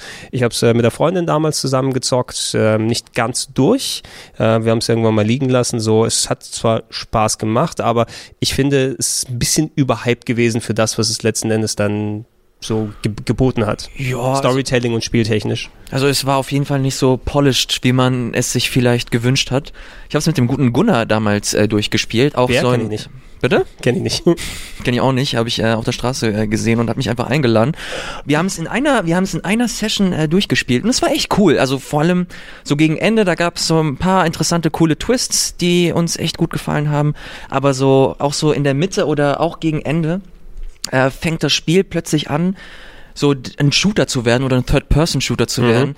Und das war echt grauenhaft. Das hat überhaupt keinen Spaß gemacht, sich da durch diese Gegend zu, zu schießen. Vor allem, weil so die ersten, äh, die ersten zwei Drittel halt überhaupt ohne Waffen ausgekommen sind und mehr so durch, durch interessantes, äh, innovatives Design aufgefallen sind. Und dann ist es umso mehr aufgefallen, dass gegen Ende vielleicht noch so ein bisschen ges- gestreckt wurde oder dass die Leute noch mal ein bisschen das Spiel länger machen wollten. Und dementsprechend äh, hat es dann am Ende so, einen- so einen faden Beigeschmack gehabt, aber im Großen und Ganzen, ich glaube, das war auch nicht sonderlich teuer, 20, 30 Euro oder so. Ich glaube auch so 20, 30. Ja, ja, also preis, preis, preistechnisch konnte man es auf jeden Fall schon machen und ich habe es jetzt auch nicht bereut, dass wir es dann da gespielt haben, auch zu dem Kurs. Ähm, von dem, was ich gehört habe, der äh, Entwickler, der hat ja auch seinen berühmten Auftritt, ich glaube, es waren die letzten Game Awards, Ja, oder? das war letztes Jahr. Na? Er Und, wird äh, auch dieses Jahr wieder dabei sein. er wird auch dieses Jahr wieder dabei sein. er Fuck wird, wie Oscars. ja, aber oh, das, Pro das Problem wird, glaube ich, sein, wenn der jetzt mal auftritt, der ist sich seiner Rolle bewusst und das wird dann jetzt wieder so Tommy Wiseau im Jahr 2018. Der kommt auch wieder gerade dran gedacht, ja. ja, der wird, der wird da rausgekarrt, um da einmal sein Spielchen da zu machen und guck mal, wie edgy wir sind. Ähm, also ich hoffe mal, dass es besser ist. Ich hatte ihn auch interviewt äh, auf der E3 letztes Jahr. Ja, ja, also ich, ich war da bei der Präsentation zu Way Out und der ist da genauso gewesen, also sehr emotional. Du wirst auch mitgenommen und so. Ähm, von dem, was ich gehört habe, wie das Spiel ausgeht, ich glaube, so viel wie er auf das Spiel will ich emotional mitnehmen und mitreißen und so weiter, war jetzt nicht so originell Oh, zumindest. es von war aus. extrem cheesy. Also. Die Story war, war unheimlich schlecht geschrieben, wenn ich ehrlich bin. Also dafür, dafür, dass der so viel Vorschusslorbeeren sich gegeben hat, Ja. war es jetzt nicht unbedingt ein hat- du Oscar-Kandidat. erwähntest ja irgendwie noch gegen Ende die, ähm, die Shooter-Passagen. Ich glaube, das Spiel war auch gar nicht darauf ausgelegt, irgendwie ein Shooter zu sein, weil das hat so überhaupt nicht funktioniert. Wir brauchen noch drei Spielstunden. Mach einen Shooter draus. Ja, Also du hast es auch gespielt? ja ich habe es auch gespielt. Ich habe es mit meiner Schwester gespielt und ähm, die Minigames haben mir gefallen. Ich habe Oh ja, viel, das viel Gewinn gespielt mit meiner Das Schwester. war echt cool. Also die haben da echt so ein paar interessante Details und so, ja, einfach Liebe zum Detail drin gehabt. Das echt, äh, ja, es war echt eine schöne Zeit und es ist dir im Gedächtnis geblieben so. Und ich finde es auch cool, dass sie versuchen so diesen Couchkorb-Gedanken weiterzutragen und äh, versuchen das in das Jahr 2018 zu bringen. Äh, von daher, ich, ich fand's echt, ich fand's echt schön. Vor allem für den Preis kann man das echt machen. Man sollte aber nicht, keine Ahnung, die Qualität eines 60-Euro-Spiels erwarten. Nö. Ich, ich war echt überrascht, dass man es wirklich nur zu zweit spielen konnte. Ich habe mich eigentlich drauf gefreut. Ich fand die Trailer cool. Ich habe es mir geholt, ich habe es installiert, habe dann gemerkt, man kann es nur zu zweit spielen. habe es hab wieder gelöscht und habe es nie mehr gespielt, weil Nie wieder angefasst. ich, ich, ich hatte niemanden, um es mit dem Geld zu spielen. Oh Gott, ist das, oh Gott, ist das traurig. richtig traurig.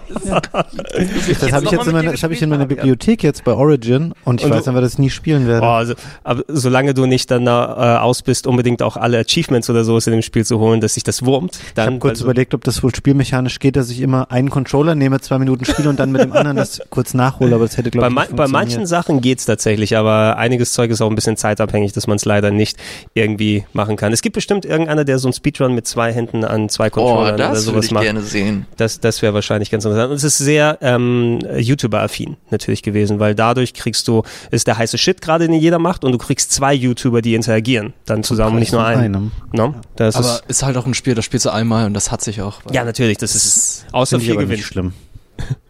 Ja, das kann, das kann man auf jeden Fall dann da auch machen. Ähm, Titan Quest ist nochmal rausgekommen, wobei das war dieses uralte Diablo-Ding, Ja. was ist nochmal hier Von THQ war das. von THQ nochmal mitgenommen. Aber der wichtigste Release im März ist natürlich eindeutig Detektiv Pikachu. Eindeutig. Alter, das, das Spiel ist mir so egal, aber holy shit, dieser Trailer, der killt mich. Ich liebe das. Ohne Witz. Ich bin Feuer und Flamme. Ich geh, werde dreimal in diesen Film gehen. Also lass, lass, uns, mit. lass uns kurz über den Trailer nochmal in Ruhe sprechen, weil ich habe mir angeguckt, ich konnte nicht ganz glauben, was ich da sehe. Also wie, wie, viel, wie viel Geld investiert wurde in realistisch mit Fell aussehenden Pokémon? Das ist nur geil. Das hat, das, das hat man sich immer Was, gewünscht. was ist denn das für eine Geschichte? In der fernen Zukunft sind lebendige Pokémon mit dem Typen aus Jurassic World dann Alter, das ist doch dabei? großartig. Und- du hast da Bisasam, die da rumlaufen. Du hast Bisasam, die da rumlaufen. Du hast einen fucking Pantimos, das pantomimt. Ja, was soll's denn sonst machen? So Das ist so großartig. Ich finde das, ich finde das nur geil. Du hast Pikachu, das einfach mal fucking Deadpool ist. Ja, okay, das, das hat mich sehr irritiert, muss ich sagen. Aber ich sehe nur noch Deadpool Hammer. da. Habt Ohne ihr, Scheiß. habt ihr es mitbekommen, dass in den internationalen Trailern, wenn äh, Pikachu Pika Pika sagt, dass es äh, die Original-Synchronsprecherin Oh, ist? haben sie? Und in der deutschen Version ist es einfach der Synchronsprecher, der Pika Pika sagt. Okay. also da gab es gerade so einen riesen Shitstorm. So, Also- ja, ja, die Deutschen sind ja nicht so dumm, ne? Und dann, Ja, der, der, der deutsche Sprecher von Ryan Reynolds sitzt dann da und sagt, was soll ich sagen?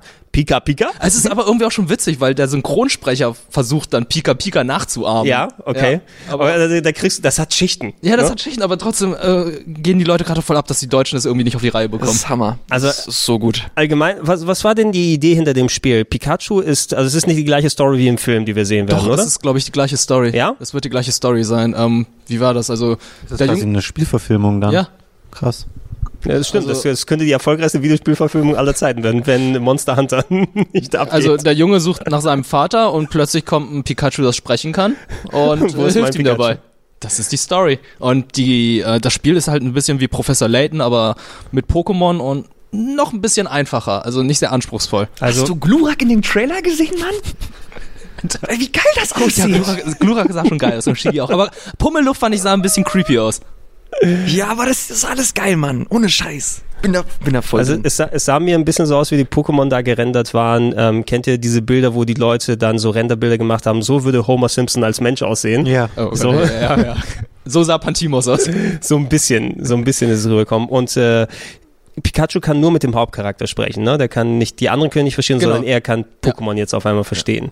Aber Wenn- äh, da gab's ja auch noch die Sache, die wollten ja das Danny DeVito eigentlich. Ja, aber es war ja die Meme. Das ist ja, alles aber nur die trotzdem Meme. wäre eigentlich auch ganz cool gewesen. Dass er wen spielt? Nee, Das Danny, ist Pikachu synchronisiert. es, es, gibt, es gibt seit Jahren so eine Meme, dass sie, ähm, als der Detektiv Pikachu Trailer rauskam, hat jemand äh, Clips von It's Always Sunny in Philadelphia von äh, Danny DeVito drunter geschnitten und es war schon sehr lustig. Und cool. seitdem wollen sie alle Danny DeVito haben als äh, Oh, I have a condom for my Magnum Dong.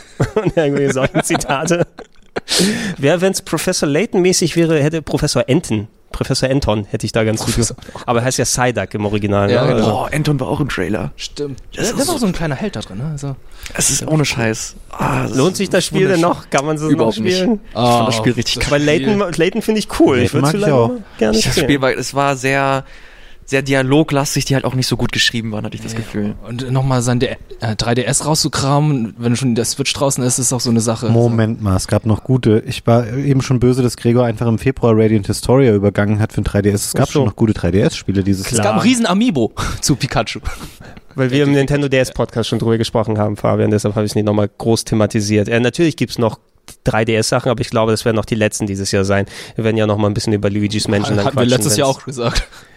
Ja, was, was, soll, was soll im nächsten dann ja kommen? Da kommt noch mal Super Mario Sunshine für den 3DS oder so. Es wird auf jeden Fall Es noch. kommen noch mehr 3DS-Spiele als Xbox One Exclusive. Oh! Shots fired. Und ich liebe meine Xbox One, aber es ist leider trotzdem die Wahrheit. Äh, lass uns dann weitergehen bei den Titeln her aus. Und ähm, eines meiner Highlights des Jahres, muss ich zugeben, ähm, ich habe sehr viel Spaß gehabt und habe äh, teilweise meine PS4 nächtelang angelassen, um Geld zu farmen, um meine Stadt aufzubauen. Äh, ich hab, Agony. äh, hm? Na schon gut, ich dachte, es geht um Agony. Achso, ja, genau. Da, da, die würde ich auch anlassen, um da sehr viel zu farmen, auf jeden Fall. Nino Kuni 2. Ich habe mega viel Spaß mit gehabt, muss ich sagen. Ähm, Hat irgendjemand von euch mal angeguckt länger? Ja, ich habe es auch gespielt. Ähm, ich kann das unterschreiben. Es hat nicht ganz so die Faszination, die Sequenzen wie bei Teil 1, Mhm. die halt noch original diese Ghibli-Sachen Es waren. sind auch keine Ghibli-Leute mehr, die es gemacht Genau. haben. Ne? Aber, Ähm, sorry, ich wollte euch nicht unterbrechen. Ruhig weiter. Jetzt hast du es unterbrochen, Ja, jetzt sind wir aus Fabian, Aber unabhängig davon, ähm, sehr cooles Kampfsystem, man ist gleich gut reingekommen. Ähm, habe mich gewundert, dass es dann, es hat so einen sehr großen Scope dann später, so mit dem Mhm. ganzen, dieses Stadtverwaltungsspiel, äh, die ganze Oberwelt, Sache, was man da alles machen kann, diese Strategiekämpfe, die Mhm. es dann noch äh, obendrauf gibt. Ich habe es auch leider, dann irgendwann kamen mir tausend andere Spiele dazwischen und ich habe es nicht mal annähernd irgendwie durchgespielt, sondern nur ein paar Stunden. Bis dahin fand ich es aber wirklich sehr, sehr gut und es hat mir richtig viel Spaß gemacht. Mhm. Ich hab's, äh, ich hab's komplett durchgespielt. Ich hatte am Ende irgendwas 90 Stunden oder sowas auf dem Tacho. Aber das war, also bei mir muss es dann häufig sein, wenn mich so ein Spiel packt, dann packt's mich richtig. Ne? Und dann versuche ich so, wenn ich dann Zockzeit habe, die da noch zu investieren. Und das hatte ich irgendwie im Vorfeld zum Glück ein paar, ein, zwei Wochen, glaube ich, vor Release bekommen und hat, konnte mir dann noch ein bisschen Seite, Zeit beiseite packen und konnte mich da richtig da rein investieren. Und äh, mich hat's wirklich auch von dem Kampfsystem her aus reingezogen, weil es sich einfach so fluffig gespielt hat und auch dieses Aufbaustrategie-Ding, was zwar so Elemente von ähm, Handy-Games hat, von wegen, ey, dass du da die Ingame-Currency verdienst und die investierst du, um da Gebäude aufzubauen, aber du musst dann Charaktere finden durch Sidequests, die du dann auf Gebäude dann draufpacken kannst und die, die dann Brot verkaufen und andere Sachen. Es hat diesen Simulationsaspekt, so ein bisschen so Ikonen-Style-mäßig gemacht, was ich sehr geliebt habe damals und ähm, ich bin da richtig drin aufgegangen. Es gibt auch aber in der äh, Rollenspiel-Fangemeinde äh, auch äh, entsprechend großen Backlash für das Spiel, ähm, weil vielen das Kampfsystem zu leicht gewesen ist, verglichen mit dem ersten. Weil das erste, das war ja noch so ein in, äh, so, äh, ja, äh, Pokémon-mäßiges fast schon Ding, ne? Stimmt, wo du du hast Avatare gehabt. Genau, du hast Figuren, du, du hast andere Monster gesammelt und die hast du dann in den Kampf reingeworfen, die dann von alleine auf dem Feld rumgelaufen sind. Das war leider nicht so toll. Es- Du hast es schon ganz gut spielen können, aber irgendwann war es mir zu anstrengend. Da, Also gegen Ende war es so anstrengend, vor allem auch so grindlastig. Deswegen fand ich es eigentlich ganz schön, dass sie da versucht haben, das ein bisschen zu streamlinen. Ja, und, und hier hast du eben wirklich ein sehr schönes Action-RPG mit sehr vielen, auch sehr flashy aussehenden Sachen. Der Schwierigkeitsgrad ist leichter, weil du kriegst natürlich viele Attacken, die du da auch entsprechend einsetzen kannst und da knallt es richtig auf dem Bildschirm. Äh, ich fand es aber jetzt nicht so ultra anspruchslos, wie es manche gerne darstellen, weil es ist schon, du musst natürlich auch Bescheid wissen, wie es funktioniert und vor allem hast du da auch jede Menge Varianz, die damit reinkommt äh, bei dem Spiel und ich finde zumindest, wenn man Japaner-Rollenspiele mag und vor allem auch eins der bestaussehendsten sich äh, dann äh, angucken möchte und einfach von, von der Inszenierung, wie es dann gemacht wurde, der kann, der soll sich auf jeden Fall mal zumindest äh, ein bisschen Nino Kuni 2 gönnen. Und wenn es einen packt, dann kann man bis zu 80 Stunden Spielspaß damit haben. Hast du jetzt die Zeit erst- mitgezählt, wo du gepennt hast und die Konsole lief oder jetzt ohne? Ich glaube, ich hab's, ich weiß nicht, ob ich es mitgezählt habe und auf Ende, am Ende stand auf jeden Fall irgendwas mit 80 oder 90 Stunden auf dem Tacho. Es kann sein, dass da zwei, drei Nächte sind, wo die PS4 an war. Ne? Aber ich bin zwischendurch nochmal, ich habe mir die Uhr gestellt, um äh, aufzuwachen, damit, weil du musst ja auch den Knopf drücken, damit du das Geld in deine Kasse dann übergibst, damit sie wieder gefüllt werden kann. Das tört mich gerade voll ab, ey. Das ist, das, Ja, nur weil ich da Schon so ein Ey, Next-Level-Nerd. ey, das ist echt krass, Mann. Ey, ich, ich sag nur, mein Bruder, mein Bruder ist früher, hat er sich die Uhr gestellt, um nachts seine Truppen bei Mafia loszuschicken, wenn einer das Brau Browser-Game noch kennt. Ich glaube, das liegt bei uns so ein bisschen, so ein bisschen in der Family hier drin. Ähm, Far Cry 5 ist im März rausgekommen und auch da muss ich sagen, ich bin kein Ubisoft-Fan groß, ich habe nicht besonders viel von Far Cry und Assassin's Creed gespielt. Ich habe es auch durchgespielt und ich habe es auch tatsächlich ganz gern gemacht. I'm sorry. Ich will gar nicht, ich will gar nicht so viel zu sagen. Ich glaube, andere Leute haben es äh, auch genauso äh, viel und gerne auch gespielt wie du. Mir war es halt nur komplett egal. Ich habe es in der äh, Preview mal gespielt. Da war ich bei Ubisoft und konnte es mir ein bisschen ansehen. Und das war, also was die Charaktere angeht, was die Spielwelt angeht, das war einfach nur für mich more of the same. Und da hatte ich schon auf meinem äh, Pile of Shame, auf meinem Stapel, hatte ich schon so viele andere Spiele, die ich eher zocken wollte, wie Nino Kuni zum Beispiel, Mhm. dass ich das komplett ausgeblendet Hast am habe. Ende beides nicht gespielt. ich habe. Nino Kuni immer noch nicht gespielt. Na, hier, hat jemand hier noch äh, Far Cry Ähm, ich habe 5 Far Cry gespielt. Äh, ich habe das Gefühl gehabt, dass ähm, der ganze Plot um diese Sekte und wie heißt der Anführer? Jo Joseph? Äh, Nee. Joseph, ähm, Conway? Nein. Egal. Das so ist ein bisschen, Erinnerung. ich glaube, Ubisoft hätte das gerne ein bisschen prominenter gehabt, das ganze Thema. Ich habe das Gefühl, es ist ein bisschen verpufft und es wirkt natürlich auch sehr äh, konstruiert, so das Mhm. Ganze, so dass ähm, man daran Anstoß auch nehmen kann, weil natürlich das Thema Religion auch mit reinspielt und so ähm, es ist sich auch in gewisser Weise kritisch mit der amerikanischen Gesellschaft auseinandersetzt. Und ich habe das Gefühl, viele hat das dann gar nicht so interessiert, dieser thematische Überbau, der, der da war. Ich fand es ansonsten fand ich das stimmungsvoll. Ich fand, ähm, es war ein typisches Far Cry, das hat Mhm. spielmechanisch funktioniert. Es gab viel zum Erledigen so auf der Karte, aber ähm, ja, dem geht halt auch so ein bisschen das Besondere einfach verloren. Ich Ja. finde, es war ein rundum kompetentes Spiel. Ich kann da überhaupt nichts Schlechtes gegen sagen, aber es ist mir jetzt auch nicht nachhaltig im Gedächtnis geblieben. Absolut. Also wie gesagt, wenn ich nicht ähm, so wenig an Assassin's Creed und Far Cry Sachen vorher gespielt hätte, war eben das erste richtige Far Cry, was ich auch komplett durchgespielt hätte, dann ähm, hätte ich auch wahrscheinlich gesagt, oh ja, jetzt schon wieder irgendwelche Sachen aufdecken und da nochmal eine Mission machen. Das ist alles sehr ähnlich. Ähm, wie du schon erwähnt hast, Fabian, dieser Ansatz, der hat mich vor allem interessiert mit dieser Sekte, einfach weil das Storytelling-mäßig sich viel machen lässt, nur ähm, das Setting und die Spielart gehen so ein bisschen diametral auseinander, einfach, weil wenn du so das Gefühl vermitteln willst, dass du in der Sekte bist, auch wenn du dann deine Location oder so hast, das ist ja mehr dieses Gefangensein, ne? Und hier hast du aber ein Open-World-Spiel, wo du kreuz und quer dann über mehrere Quadratkilometer unterwegs bist und trotzdem, dass dir das Gefangensein soll dir so vermittelt werden, da tauchen ab und zu Leute in einem Auto mit Shotguns auf und versuchen dich anzuballern jedes Mal, wo sie dich sehen. So ganz kommt das nicht rüber. Und ein paar konstruierte Sachen waren auch enorm dabei, dass sobald ein Story-Part dran steht, wird dein Charakter auf einmal von dem Giftpfeil getroffen und wird dann hin teleportiert zu der Gegend, wo du machen musst, weil du entführt wurdest und dann gibt's Drogensequenzen noch und nöcher, also Sachen, Das die hat sie schon, alles schon Teil 3 gehabt. schon häufiger mal gemacht haben. Ähm, ich fand, es hat ein sehr interessantes Ende gehabt. Tatsächlich, die haben sich trotzdem trotz der etwas platten Erzählweise, ähm, das war schon gut inszeniert von den Sprechern und von den Charakteren her aus und die haben sich in eine interessante Richtung äh, überlegt, wo das dann hingeht. Aber dazwischen ist es so ein bisschen more of the same. Mir hat's trotzdem einigermaßen viel Spaß gemacht, weil ich mich doch da investieren konnte. Ich hatte Bock auf Agony. Aber ich Oh habe dann Gott. gehört, dass es mega scheiße ist. Ich habe den Beitrag von Trant gesehen bei Game 2. Im Wesentlichen hat mir das gereicht, um zu wissen, dass ich es niemals spielen will. Äh, ich hatte aber vorher schon auch nicht mehr die besten Erwartungen, weil es lange Zeit sehr wenig konkrete Infos oder Material zum Spiel gab. Es war ja mega lange in Entwicklung, ne? Zeichen, ja. Da mega lange Entwicklung. Also Elias, warum sollten wir Agony spielen oder nicht spielen? Ich weiß es ehrlich gesagt nicht, weil auch dieses Spiel mir komplett egal war, nachdem ich gehört habe, dass das so unheimlich schlecht sein soll. Ich weiß nur, dass es ein Kickstarter-Projekt war und dass äh, es super vielversprechend aussah. Also die, die Optik zumindest, die hat mir echt zugesagt und ich mochte auch den Style, ich mochte die Atmosphäre. Aber spielerisch soll das wohl ziemlich äh, mies sein und dementsprechend kann ich leider nichts groß dazu beitragen. Das war wahrscheinlich das Spiel des Jahres von White Knight, oder? Ich kann was zum Bild aus dem Jahr 2017 erzählen, weil ich hatte ähm, für die Gamescom damals das Spiel vorbereiten müssen, glaube ich, auf dem Notebook für irgendjemanden, weil jemand da ein Interview hatte. Ich weiß gar nicht mehr wer. Mhm. Simon hat es da schon gespielt und musste feststellen, man sieht ja gar nichts in dem Spiel. Es ist einfach nur dunkel und wenn man was sieht, dann ist es irgendwie total nutzlos. Also es sind da so, okay, hier sind ein paar Titten, okay, hier, hier sind ein paar Genitalien und okay, ja geil, ist das jetzt das Spiel? Du redest auch manche über schon. Agony jetzt gerade, oder? Und dann hast du das Spiel gezockt, ne? Hier ist, hier ist es so dunkel und da sieht man ein paar Genitalien. Aber das ist so die kurze Könnte auch die Gamescom-Party sein von uns.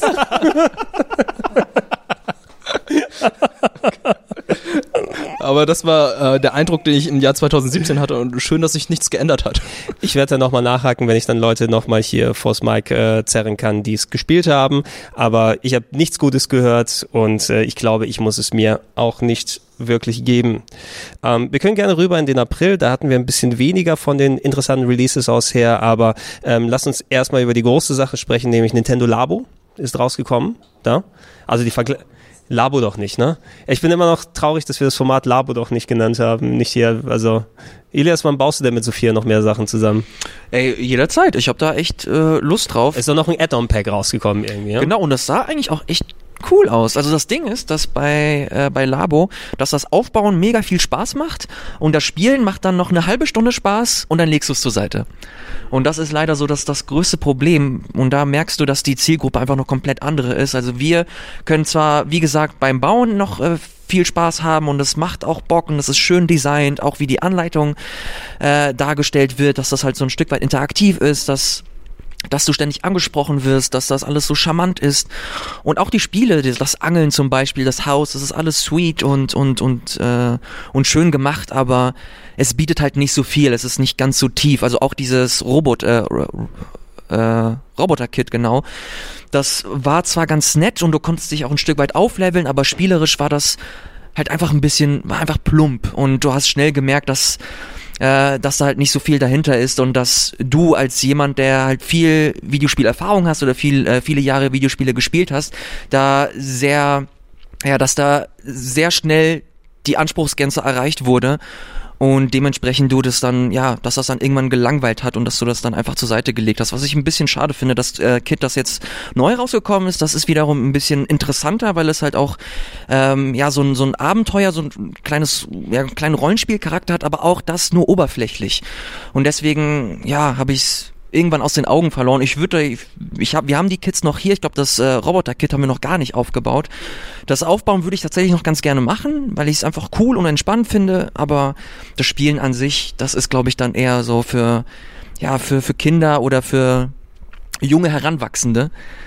Für uns ist das, glaube ich, äh, ja, nicht mehr so ansprechend. Vielleicht sollten wir uns trotzdem da mal reinfuchsen, dann können wir das ganz große hier Kiddies bei YouTube Geld dann mit dann, dann abholen, wie die ganzen Leute, die so tun, als ob sie Minecraft mögen. Mhm. Es, ist, es, Nein, ist eine, es ist eine coole Idee und es, es hat auch damals, als es angekündigt äh, wurde, hat das mega die Wellen geschlagen. Ich glaube, das war auf der Reddit-Frontseite, war es auf Platz eins. Äh, die Times hat darüber berichtet. Jeder war Feuer und Flamme, weil es halt auch, wenn man ein bisschen überlegt, halt echt ein geiles Konzept ist, dass du versuchst, da so ein bisschen in diese Education-Richtung zu gehen, dass das stellenweise auch in Schulen dann ähm, präsentiert und, und genutzt wurde, dass du deine eigenen Spiele programmieren kannst, dass du so relativ junge Leute dann auch für, für genau dieses Thema begeistern kannst, dass du das alles so aufbereitest, dass das zugänglich ist, dass das nicht, ja, dass du nicht überladen wirst mit irgendwelchen Zahlen, die du nicht raffst, sondern dass das ja von der von der Designoberfläche, von der von der Haptik, von der Mechanik, dass das äh, eigentlich relativ schön gemacht war, aber ja, dafür musst du halt auch die Affinität haben oder dich damit in der ja, wenn in der Schule beschäftigen, wenn dein äh, Direktor darauf Bock hat. Ich kann da leider dazu nicht auch zu viel sagen in der Richtung, was ich, also ich habe im Nachhinein auch nicht mehr viel zum mitbekommen, außer dass jetzt noch dieses eine Kit erschienen ist. Hätte es sich noch mal ein bisschen mehr halten können im allgemeinen Gamer-Kontext, wenn du jetzt nicht äh, in der Klientel da drin aufgehst, wenn es einfach mehr Releases gegeben hätte, wenn du jeden Monat irgendwie ein Pack gehabt hättest, vielleicht zu zivileren Preisen, wo du einfach noch mal ähm, ja so den Hype ein bisschen aufrecht hältst, weil so seitdem es rausgekommen ist, ist ein Update da mit raus ist, irgendwie hat ist ja dann auch gegessen. Naja, wobei man, wobei man sagen muss, dass das noch viele andere Variationen gibt. Du kannst dir im Internet offiziell von Nintendo halt diverse Anleitungen runterladen, wo du halt noch mehr Sachen mitmachen kannst. Du kannst auch diese, wenn du, wenn die Pappe verloren geht oder kaputt geht, kannst du dir einfach so Blaupausen ausdrucken und das dann mit Pappe, die du von irgendwo anders holst oder zweitverwerten möchtest, da nochmal. Also das, das Konzept ist schon ausgeklügelt und, und schön, aber wie gesagt, es, es bietet halt spielerisch nicht so viel und es, es gerät sehr schnell in Vergessenheit, wenn du dich nicht äh, inhaltlich tief damit beschäftigen möchtest. Ja, Labo mal nicht, ne? Labo mal nicht. Nein, also wenn da nochmal was kommt, wir werden vielleicht auch nochmal probieren und wenn du es nochmal aufbauen wirst und Sophia dazu bekommst, dann werden sich die Leute bestimmt auch freuen, äh, dass wir noch mehr, noch mehr Labo-Zeug hier dabei haben. Ähm, lass uns aber mal ein bisschen videospieltechnischer äh, konkret werden und ey, eins meiner Games des Jahres, ich habe sehr, sehr viel Spaß damit gehabt, war God of War auf der PlayStation 4. Ähm, das ist ja so ein bisschen ähm, gemischt angekommen, glaube ich, hier in der Redaktion. Ne? Nicht jeder fand's geil, so per se. Ich glaube, Fabian, du warst nicht der größte ich glaub, Fan. Ich glaube, jeder, also doch, ich glaube, das findet jeder schon gut, der es gespielt hat. Ich fand es auch sehr gut. Ähm, ich will jetzt gar nicht das Fass hier aufmachen, weil sonst wird es wahrscheinlich eine lange Diskussion in die Richtung werden. Ich war nicht hundertprozentig überzeugt von der, von der Story und unbedingt von dem Verhältnis zwischen Vater und Sohn. Mhm. Ähm, das hat für mich jetzt nicht so hammergeil funktioniert, dass ich sage, wow, das war eine ganz neue Dimension der Geschichtenerzählung, ein ganz neuer Kratos und jetzt alles viel geiler und besser als vorher. Das Spiel an sich war aber tipptopp und es sah vor allen Dingen auch sehr gut aus. Ähm, ja, ey, klasse Spiel, genauso auf dem Niveau wie die Vorgänger auch. Ich hätte mhm. mir vielleicht nach all dem, was ich vorher gehört hatte, ein bisschen mehr versprochen von der, Ich- von der ganzen Story außenrum noch. Ich muss fast sagen, ich fand spielerisch fand ich es besser, auf jeden Fall, weil ich so diese Hack and Slay Nummer, die ist zwar cool, ne, und ähm, da kannst du auch echt viel anstellen und äh, mit mit entsprechenden Effekten und allem drum und dran machen, aber jetzt hat es ja fast schon einen Metroidvania Ansatz gehabt mit einer kleinen Hubwelt sozusagen und diese Stränge, die du machen kannst mit Items zum Aufleveln. Die Axt ist mal einfach nur eine Hammerwaffe, also haben sie richtig gut hinbekommen. Dieses Gefühl, wenn es wieder zurückkommt in deiner Hand landet, da gibt's ganze Videos, wo sie gezeigt haben, ey, an diesem Aspekt haben wir monatelang getüftelt, um das perfekte Zurückschwingen wieder zurückzuholen. Und äh, inszenatorisch, ich fand es auch storytechnisch echt gut, muss ich sagen. Was natürlich ein recht anderes Verhältnis, was jetzt so Kratos und Atreo, Atreus, ne? Was, Atreus. Wir wollten schon Atreo sagen, Boy. aber das war Boy. Atreo war der auf dem Pferd. ja. Das war der andere. Ähm, vor allem, wenn man guckt, äh, in welche Richtung das vor allem storytechnisch am Ende hingeht und wo das darauf hingeht und ich voll Bock habe, auch die nächsten Teile zu spielen, war ein Spiel, was sich sehr gut gespielt hat, was hammermäßig inszeniert war und äh, auf jeden Fall mega viel Bock auf mehr gemacht. hat. Für mich war es das beste God of War bis jetzt. Kann ich auch Ähm, komplett äh, bestätigen. Ich fand die Story, da bin ich eigentlich auch relativ auf deiner Seite. Also ich, ich fand die, ich fand sie eigentlich ganz schön und und und glaubwürdig, aber sie hatte keine, es war keine 10 von 10. Also Last of Us hat mich ein bisschen mehr gecatcht. Last of Us ist eine bessere Story, ja. Genau, es ist aber auch ein Stück weit die Vorlage, glaube ich. Und dementsprechend, ja, ich fand's interessant, ich fand's cool. Gegen Ende hat sie mich dann, hat sie mich ein bisschen verloren, weil sie es halt auch immer und immer wieder wiederholt hat. Ich fand die Veränderung und die, die Entwicklung des, des Jungen fand ich so ein bisschen holprig. Es gibt, es gibt ein paar Teile im Spiel, wo es sehr konstruiert wirkt, weil wir müssen jetzt unbedingt diese Dynamik reinbringen zu, zu, zwischen den beiden und das zerschlägt sich auch relativ schnell wieder. Es, also man kann es eventuell äh, vielleicht nicht unter den klassischen Storytelling-Aspekten sehen, sondern du hast es immer noch mit äh, einem Gott zu tun, mit Kratos und der Mythologie und vielen Sachen, die entnommen wurden aus der nordischen Mythologie, die da bestimmte, bestimmten Kontext irgendwie setzen kannst. Vielleicht ergibt das Sinn, wenn man so das Größere da betrachtet, wie alles so dann zusammenspielt. Aber so, es wirkt nicht human wie ein Last of Us. Ja, es, Ja. es, es ist, es ist jeden Fall- nachvollziehbarer. Kratos ist mehr ein Charakter, als er vorher war. Eine Person, der man, wo man irgendwie Sachen nachvollziehen kann. Aber du hast es immer noch mit einer anderen Hausnummer zu tun, als mit Menschen, die jetzt unter der Zombie-Plage leiden. Ich fand's aber auch cool, dass sie versucht haben, Kratos einfach eine neue, ja, eine neue Persönlichkeit zu geben. Viele, also ich glaube, das ist so einer der Punkte, der bei den Fans am ehesten aufgestoßen ist, dass sie meinen, okay, das ist nicht mehr glaubwürdig, der hat ganz Griechenland äh, niedergeschnetzelt und jetzt ist er auf einmal jemand mit Empathie. Aber ich finde das, ich das gut und wichtig, dass, keine Ahnung, wenn sich ein Entwickler weiterentwickelt und einfach eine andere Art von Spiel mittlerweile machen möchte, dass er diese Bühne auch bekommt und diese Möglichkeiten, ohne dass er zu Tode geflamed wird. Und dementsprechend finde ich das einfach, ja, fand, fand ich es einfach begrüßenswert und, und ähm, schön, dass sie versucht haben, halt ein Spiel zu entwickeln, das einfach ja, ein bisschen stilvoller ist als seine Vorgänger. Ja, ist auf jeden Fall ein sehr schönes. Ich hatte den Vorgänger ja äh, zu dem Zeitpunkt gespielt, als ihr alle God of War gespielt habt. Und äh, hatte dann dementsprechend auch den direkten Vergleich, weil ich gleich darauf dann God of War gespielt habe. Und ähm, ich muss sagen, God of War 3 ist, ist ein geiles Spiel, aber es ist auch schon so die Edgelord-Phase von Kratos gewesen. Ja. Es war es, es ist eigentlich sehr unangenehm, wenn man das jetzt mit dem neuen Spiel vergleicht.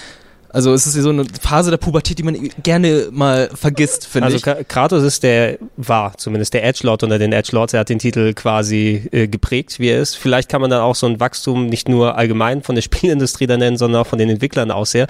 Die haben sich ausgetobt, die haben ihre Teenager-Entwicklerphase in sich, äh, hinter sich gehabt, das Trotzen und das komplett auf Gewalt und Sex und Splatter abgehen. Und jetzt äh, tut sie ein bisschen leid. Ja, genau. Und dementsprechend fand ich es dann auch so cool, wie die es dann umgesetzt haben, dass sie, okay, ist ein bisschen altersmilder geworden, ist ein bisschen ruhiger, hat jetzt auch ein Kind. Und ähm, besonders fand ich auch. Hä? Was, oh, oh, oh, oh, Fabian, Fabian, fühlt sich, Fabian fühlt sich angesprochen. Es tut mir leid, ich wollte. noch eine Sache wollte ich ich noch habe sagen. einfach gedacht, dass ich das eins zu eins alles auf Hannes jetzt übertragen würde. Ey, wir sehen doch den Einspieler schon vor uns, wie Hannes mit seinem Kind hier im Beutel mit voller Kratos-Montur hier irgendwie beim drüben beim Edeka steht und einkauft. Das stand schon so bei mir in der Wohnung, das ist richtig süß. ja? Das ist mega süß. Und ich habe mir noch mit Hannes ein Spiel als Kratos gedreht. Damals mit den, wo er die Bierdosen Stimmt, ja, ja, zerdrückt genau, hat. und so. genau.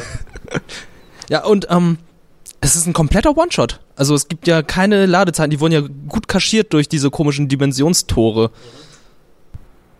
Ja, da wollte ich kurz nochmal einhaken, das fällt mir gerade noch ein, das ist natürlich jetzt schon lange her und ich will nichts falsch wiedergeben, aber da hat es mich ein bisschen irritiert, es gibt doch diesen komischen Weltentisch, wo man immer wählt, wo man hinreisen möchte und ich glaube, es gibt da sehr viel mehr Welten oder Bereiche, als es wirklich später Level im Spiel gibt. Da wird dir suggeriert, dass das Spiel sehr viel größer ist, ähm, aber manche von den Arealen bereist du einfach nie. Die existieren zwar als, als Namensnennung an diesem, an der Platte, damit es wahrscheinlich mythologisch korrekt ist, aber die tauchen als Bereich im Spiel gar Ich nicht glaube, auf. am Ende waren es aber wirklich nur ein oder zwei, die sie dann sich, wo sie sich zurückgehalten haben. Viel ist da, so zwei, drei Gebiete sind so optionaler Content, ne, wo du beim, das eine ist eine Kampfarena, die du freischaltest, oder das andere, wo du mal kurz eine halbe Stunde irgendwie drin bist. Also ja, es wirkt größer, als es ist, aber ich fand es jetzt nicht kurz per se. Ne? Was ich noch sagen will, also ohne das jetzt zu lange da auch wieder auszubreiten, mi- mich hat der Gegenspieler, ähm, wie hieß der nochmal?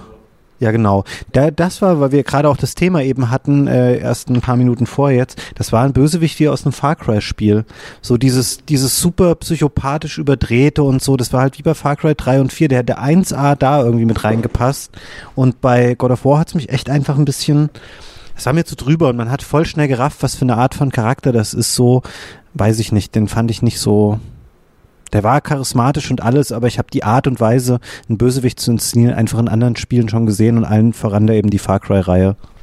Ja, die, die können es ja verbessern mit dem God of War 2. Nee, wie werden sie das nächste nennen? The Revengening. Und um, äh, um eine lange Diskussion God of War äh, Survive. rund um God of War zu beenden, ihr bekommt ja irgendwann noch eine, noch eine Waffe. Ja, Ja. ja. So, ist das, ist das für euch ein Spoiler? ja, schon. Wenn man euch vorher sagen würde, dass, dass, äh, Ja, dass ihr das diese Waffen. Und wenn bekommt? man es euch in einem Video zeigen würde? Oh nein, Fabian, du hast es. Ja, ja. Also, Oh, Fabian hat wieder nee. schön gespoilert. Wurde Oh, oh, oh, das ist, also, das ist ja, aber dann hat Spoiler. Ilias angerufen und hat gesagt, hey, ich finde das kacke und dann habe ich das Video offline genommen. Siehst du, dann haben wir es doch damit geregelt. Ähm, der Moment hätte bestimmt noch mal emotional eine andere Gewichtung gehabt, wenn ich es nicht vorher gewusst hätte. Was Also, da wenn das euch emotional irgendwie mitnimmt, dass ihr äh, Ketten in einem Spiel bekommt, dann weiß ich auch nicht. Ja, das ist doch nicht. Alter, komm. oh, jetzt habe ich es ja nochmal gespoilert. ja, jetzt hast du es richtig. Rausschneiden, Gregor, Nee, es ist Dezember, schneiden die mal raus. Das ist lang genug her.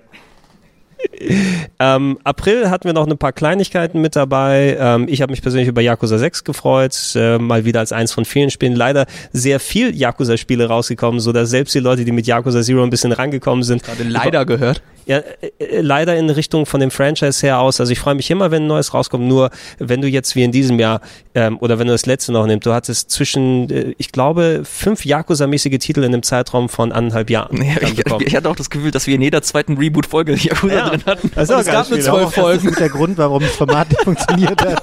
Es gab zu viele Yakuza-Spiele. Das, das tut mir leid, wenn es noch rauskommt, was soll ich denn machen? Kann ich nur nicht anders. Ähm, um es nochmal dann kurz zumindest der Vollständigkeit halber hier zu erwähnen. Ähm, ich habe meinen Spaß mit gehabt. Der Titel leidet ein bisschen darunter, dass er eine neue Engine hat und dementsprechend ein bisschen äh, limitierter vom Umfang her ist. Weniger Gebiete, wo du hin kannst. Das Kampfsystem ist neu und ein bisschen auch reduzierter. Wurde verbessert später mit Kiwami 2, das Remake, was wir ein bisschen später, vier Monate später im Jahr bekommen haben, als es rausgekommen ist. Ähm, äh, war storymäßig aber ein ziemlich netter Abschluss für den Charakter Kazuma Kirio und äh, hatte mich emotional auch ganz gut gepackt. Und ähm, auch äh, so Schauspieler wie Takeshi Kitano, den vielleicht auch einige kennen aus Japan, der hat auch eine ziemlich coole Rolle da drin bekommen. Was heißt nochmal Kiwami? Ich muss, für mich klingt das Kiwami heißt immer so extra wie... oder, Ah, ah, nee, nee, oder? Omaka heißt extra, glaube ich. Kiwami heißt, glaube ich, Update oder Remake. Irgendwie eins von den beiden Das Sachen. klingt immer sehr so wie Essen, wie Mittagessen. Ich Ja. will einmal das Chicken Kiwami, bitte. Die 18 bitte im Süß-Sauer. Es soll ja jetzt noch eine News rauskommen äh, zu Yakuza sehr bald, nach den Game Awards. Du meinst bei den Kinda, Kinda Funny Showcase? Ja, genau. Wobei ich, ich glaube, da fast kommt eher irgendwie eine Lokalisationsnachricht, dass ähm, Judge Ice kriegt ein Release-Date oder ja, irgendwie sowas. Ich, glaube, glaube es nicht, dass war, es war Yakuza-related. Ich bin davon ausgegangen, dass es Vielleicht kommt dass das Online. Remake zu Yakuza 4 dann kommt oder so. ja, Also also das Online-Spiel kommt nach Europa. Ja, es, es gibt einige Sachen. Ich glaube, das Online-Game muss mittlerweile online gegangen sein. Zumindest hatte ich gehört, dass es so ziemlich fresh da dran soll. Yakuza 7 wird fertig gemacht und in Japan kommen ja Remakes, äh, Remakes, Remaster von Teil 3, 4 und 5 für die PS4 raus. Teil 3 ist schon draußen. Kann sein, dass die Dinger dann offiziell angekündigt werden. Aber auch hier, Leute, wenn euch Yakuza dann zu viel ist, äh, falls ihr Zero noch nicht gespielt habt, das wäre das Einzige, was ihr euch erstmal geben müsst. Wenn es euch gefällt, könnt ihr von da weitermachen. Ansonsten versucht es auszublenden. Ansonsten hört ihr nur Yakuza, Yakuza, Yakuza. Die ganze Übrigens den ersten Teil im PS Plus. Ja. Kostenlos. Kann man sich runterladen. Den kann man sich dann angucken. Ist nicht meine Ja, ist vorbei. Doch, nee, ist gerade. Nee, Oh. der, der Dezember hat doch Oh, angefangen. shit, du hast jetzt gibt's, vollkommen jetzt recht. gibt's Soma und Onrush. Aber das, ich glaube jetzt, also wenn wir das aufzeichnen noch nicht. Da Doch, sind, doch, ich, doch, doch, wir haben doch schon er- Dezember. Er hat vollkommen ja, aber es recht. ist der dritte, das kommt immer erst am 6., 7., Nee, nee, nee, oder es so, war, oder? Yakuza war im November. Ja, ja, aber sind die Spiele wirklich schon gewechselt? Das passiert ja nicht immer zum ersten des Monats. Ja, aber ich glaube, bis der Podcast veröffentlicht wurde. Ja, das vielleicht schon. Das Ich wahrscheinlich habe nur an uns gedacht. ja, jetzt. meine Information ist komplett irrelevant, es tut mir leid. Ja, zu, zumindest ist nicht mein empfohlener Einstieg, weil Kiwami sollte man, glaube ich, eher gespielt haben, wenn man Yakuza Zero Hm. schon gezockt hat. Muss nicht dann äh, unbedingt dann direkt, direkt sein. Man kann es gerne aber ausprobieren, wenn man sich zeitig geholt hat. Ähm, ich glaube, wir können in den Mai rübergehen und da hatten wir wieder eine Menge gemischte Sachen mit dabei. Ähm, ist ganz schön viel mit drin gewesen. Ja, ich habe, wie gesagt, auch schon einiges rausgeworfen, aber ein paar interessante Sachen sind auf jeden Fall übergeblieben. Donkey Kong Country, Tropical Freeze, sehr schön auf die Switch umgesetzt. Ähm, damals ein etwas verkanntes Jump'n'Run, glaube ich, äh, weil viele Leute immer noch sauer waren, dass Retro Studios kein Metroid Prime macht. Ja, es ist ähm, ein tolles 2,5D Jump'n'Run, äh, Nachfolger von ähm, Donkey Kong Country Returns, was ursprünglich für die Wii rauskam, dann für den 3DS. Mhm. Und das Tropical Freeze jetzt eben ein Wii U-Spiel, was sie nun für die Switch nochmal gebracht haben. Sehr kompetent, aktualisiert, äh, mit ein paar unnötigen Neuerungen, die es gab, wie zum Beispiel diesen Super Easy Mode und Funky Kong, der quasi so halb unsterblich war als Charakter. Ähm, ein tolles Spiel. Äh, ich verstehe total. Ich weiß, glaube ich, Gregor, du bist jetzt nicht der allergrößte Fan, weil natürlich das Spiel hat extrem viel Trial and Error. Es hat viel auswendig lernen ähm, und es hat eben immer diese Puzzlestückchen, die man finden kann in den Levels. Und da gibt es einige Stellen, wenn man das nicht sofort schafft, so ein Puzzlestück einzusammeln, dann ist die Chance vertan und man muss eben sich sterben lassen oder den Mhm. Level später nochmal spielen. Das ist keine, oder das ist durchaus eine diskutable Designschule, die hier äh, gewählt wird für dieses Spiel. Mich motiviert es total, es ist wunderschön gemacht, es ist super abwechslungsreich, ähm, immer passiert irgendwas. Also kann ich kaum genug loben. Absolut, ey, ich, aber ich finde es auf jeden Fall auch ziemlich gut. Ich habe es damals auf der Wii U gespielt, jetzt nicht in der Neufassung und das Einzige, wo ich dann eher ein bisschen abgeturnt war, war, dass mir die Bosskämpfe meist zu lang gewesen sind. Ja, das, das stimmt auch du, tatsächlich. Du, hattest immer diese fast zehnminütigen Auseinandersetzungen, wo du, du musst immer die eine Phase, dann die zweite, dann die dritte, sowas machen. Und dann machst du einen Fehler am Ende, weil dann die Affen sich irgendwie dann komisch rumschwingen mit den Bomben und schon darfst du wieder diese zehn Minuten machen. Das ist das Einzige, was mir so ein bisschen abgegangen ist, aber ansonsten inszenatorisch, spielerisch wirklich ein Top Jump'n'Run und äh, sehr schön. Wir hatten auch äh, einen Speedrunner hier bei Speedrandale, der sowohl äh, Donkey Kong Country und äh, Tropical Freeze beide äh, uns gezeigt hat und äh, so High-Level Gameplay zu sehen in so einem skilligen Jump'n'Run ist auch sehr, sehr angenehm, ne? weil das fühlt sich alles sehr schön butterweich an. Also Retro Studios haben schön dran getan. Ich würde mich auch freuen, wenn tatsächlich noch mal eins von denen kommt. Ne? und Komm, das nee. muss schon, äh, was? So, die sollen mal jetzt was Neues machen. Nein, die müssen schon auch eine Trilogie daraus machen. Da muss doch auch noch mal ein bisschen rauskommen. Außerdem, was machen die sonst? Ne? Metroid Prime sitzt nicht dran, wird auch in China Ja, ihr, entwickelt. ich glaube, ihr Spiel wurde gecancelt, an dem sie ewig saßen. Wirklich? Meinst Ja. du echt? Warum das denn? Da gab es ja, es sind auch nur Gerüchte, glaube ich. Kam Miyamoto und hat dann das, äh, den Tisch umgekippt oder Ja, was? irgendwie hat es nicht funktioniert. Die wollten wohl irgendwie ein krasses Rollenspiel machen, aber das äh, war dann irgendwie, ja, hat dann irgendwie nicht funktioniert und deswegen wurde der Stecker gezogen. Aber das sind alles, wie gesagt, nur Gerüchte. Äh, aktuell arbeiten sie laut Gerüchten auch an einem, an einem Rollenspiel-Racer, so im Star Fox-Universum, irgendwie sowas. Ja, ja, das, Aber- das, das, wo wir dachten, dass es angekündigt wird auf der E3 und Ja, dann trotzdem genau. nichts gekommen ist. Ja. Und ich, Star Fox Racer, ne? Ja, stimmt. Das, wurde- das gab es ja bei den Gerüchten. aber keine Ahnung. Also ich freue mich auf jeden Fall auf ein neues äh, Retro-Spiel, aber ich, keine Ahnung. Ich, ich habe richtig Bock von denen eine komplett neue Marke zu sehen, die sie halt im, im Nintendo-Kosmos etablieren. So ein richtig schönes, geiles Rollenspiel für die Switch. Oh nee. Doch. Das kannst du auch Xenoblade spielen. Hm, Dann noch oder, ein oder, es, oder es auch lassen auf die der machen Switch. dürfen, ist so ein, so ein Fun-Racer mit einem Singleplayer-Mode wie Diddy Kong Racer. Ey, das wenn- wenn sie- gut. Mario Kart. Wenn sie Ja, aber das tatsächlich hatte keinen gescheiten Singleplayer. Wenn sie tatsächlich mit dem guten Singleplayer das dann noch mitmachen, dann würde ich auf jeden Fall auch gerne nochmal einen Fun Racer oder zumindest einen guten Racer sehen. Ähm, aber ey, so ein Donkey Kong Country, das darf man einfach nicht verkennen. No? Da sollte man auch jetzt nicht nur, weil man da unbedingt was Neues sehen will. Wenn die es gut machen ist- können, sollen sie es es ist machen. mega geil. Und du hast ja zwei richtig, richtig gute Donkey Kong-Spiele bekommen. Und jetzt, äh, keine, ich habe einfach Bock, wieder diese schöne Atmosphäre von Metroid äh, zu bekommen. Vielleicht will ich auch nur die Tränen sehen von den Leuten, wenn wieder ein Donkey Kong Country von, von Retro Studios angekündigt Vielleicht wird. ist Und das Metroid auch ein Handyspiel, was sie angekündigt haben. Oh nein. Oh boy. Ja, du meinst so von wegen, ähm, du reibst an dem Screen und dann wird äh, Samus zur Kugel und die musst du dann wegschwingen, dann irgendwie in verschiedene Gegenden. Vielleicht. So Pinball-mäßig. Oh nein, Das gab's doch auch schon. oh nein, ist oh nein, Met Metroid Handy Pachinko. Wird gemacht. Es gibt überhaupt keine Infos dazu, außer diesem Logo-Leak, den es mal gab. Und Nintendo überlegt die ganze Zeit halt noch und guckt immer so, okay, wie macht Blizzard das jetzt mit dem Diablo? Deswegen Ja. verschieben sie das Announcement immer weiter nach hinten. Und das wird dann mal so bei Nintendo Direct so nach, wenn sie alle 67 Charaktere von Smash Bros. vorgestellt haben, dann kommt noch kurz so, Metroid ist ein Mobile-Spiel. Tschüss. Tschüss. Porenta. Sag mal, Fabian, du hast die, du hast die Klimaanlage angemacht. Ich habe das Gefühl, dass es statt wärmer bläst einfach nur kalte Luft hier rein, oder? Ja, das ist ein Mysterium. Es beschäftigt mich jetzt schon seit einer Stunde ungefähr. Die, ich habe das eine auf Maximum gedreht und bei der anderen, da geht die Fernbedienung einfach immer aus, wenn ich versuche, irgendwas zu machen. Ich habe es aber schon weitergeleitet. Vielleicht, vielleicht ärgert die Ähm, sich, ja. Vielleicht klären wir es ungefähr, bis wir im Oktober angekommen Ja, sind. wenn ihr, wenn ihr so ein leicht dezentes Rauschen hört, das ist die kalte Luft, die uns es ist äh, wirklich Gesicht sehr kalt. Ich hab, Oder Gerade Fabians hier. Handy fällt wieder runter. das ist schon, ich habe es jetzt alles weggelegt, weil eben ist mir das Handy schon auf die Switch gefallen. Oh! Hast du, packst du überhaupt auf deine Switch eigentlich einen Screen Protector? Oder? Habe ich da tatsächlich. Habe ich noch nie irgendwo gemacht, aber da, weil ich die einfach jeden Tag dabei habe und so. Ähm, Irgendwie bei, das ist, glaube ich, bei mir das einzige Device, wo ich es nicht drauf tue, weil ich das Gefühl habe, die ist groß genug, ich packe sie immer in die Tasche oder sowas rein. Mich würde da fast so ein Screen Protector stören, fast eher. Mich stört's auch, aber ich habe gesehen, dass Man- bei mir schon an der Seite, an der Bil am Bildschirmrand, erste Kratzer aufgetaucht Oh, äh, sind. vom- dem vom Dock reinpacken, ja, ne? genau. Man sieht es aber echt gar nicht. Ich hab, bin auch immer kein Fan von diesen Folien, aber man merkt es gar nicht, dass da eine drauf ist. Ich habe es bei mir ein bisschen äh, schlampig drauf gemacht, deswegen äh, müsste ich mir eigentlich noch ein neues holen, aber ja, eigentlich hast du recht. Ja, bei Wirts, ja, hier bei auf Wirts äh, Switch sieht man es, glaube ich, auch so ein bisschen hier unten. Kratzer? Ne? Ja, aber, ne? ja, aber ich habe eine Folie drauf. Das Ach so, ja, ich auch. Kannst du wieder bei, beim Verkaufen das Ganze, das kannst du ja abmachen und sagen, ist wie neu. Wenn dann das neue Modell übrigens nächstes Jahr kommen soll, habe ich es gehört. Anscheinend soll es zumindest eine Hardware-Revision geben. Ob es jetzt, jetzt irgendwas ist, wo sie sagen, oh, wir machen nur intern was anders, damit wir das günstiger irgendwie produzieren können, oder ob es tatsächlich die New Switch 3DS oder sowas ist. Ich gehe ja fest davon aus, dass so ein Portable-Only-Switch irgendwann noch erscheinen Ja? Mit, Ja. fe mit festen Joy-Cons oder wird. so? Ja, genau. Irgendwie ein bisschen, kleiner. Oder dass spezielle Joy-Cons kommen für spezielle Spiele.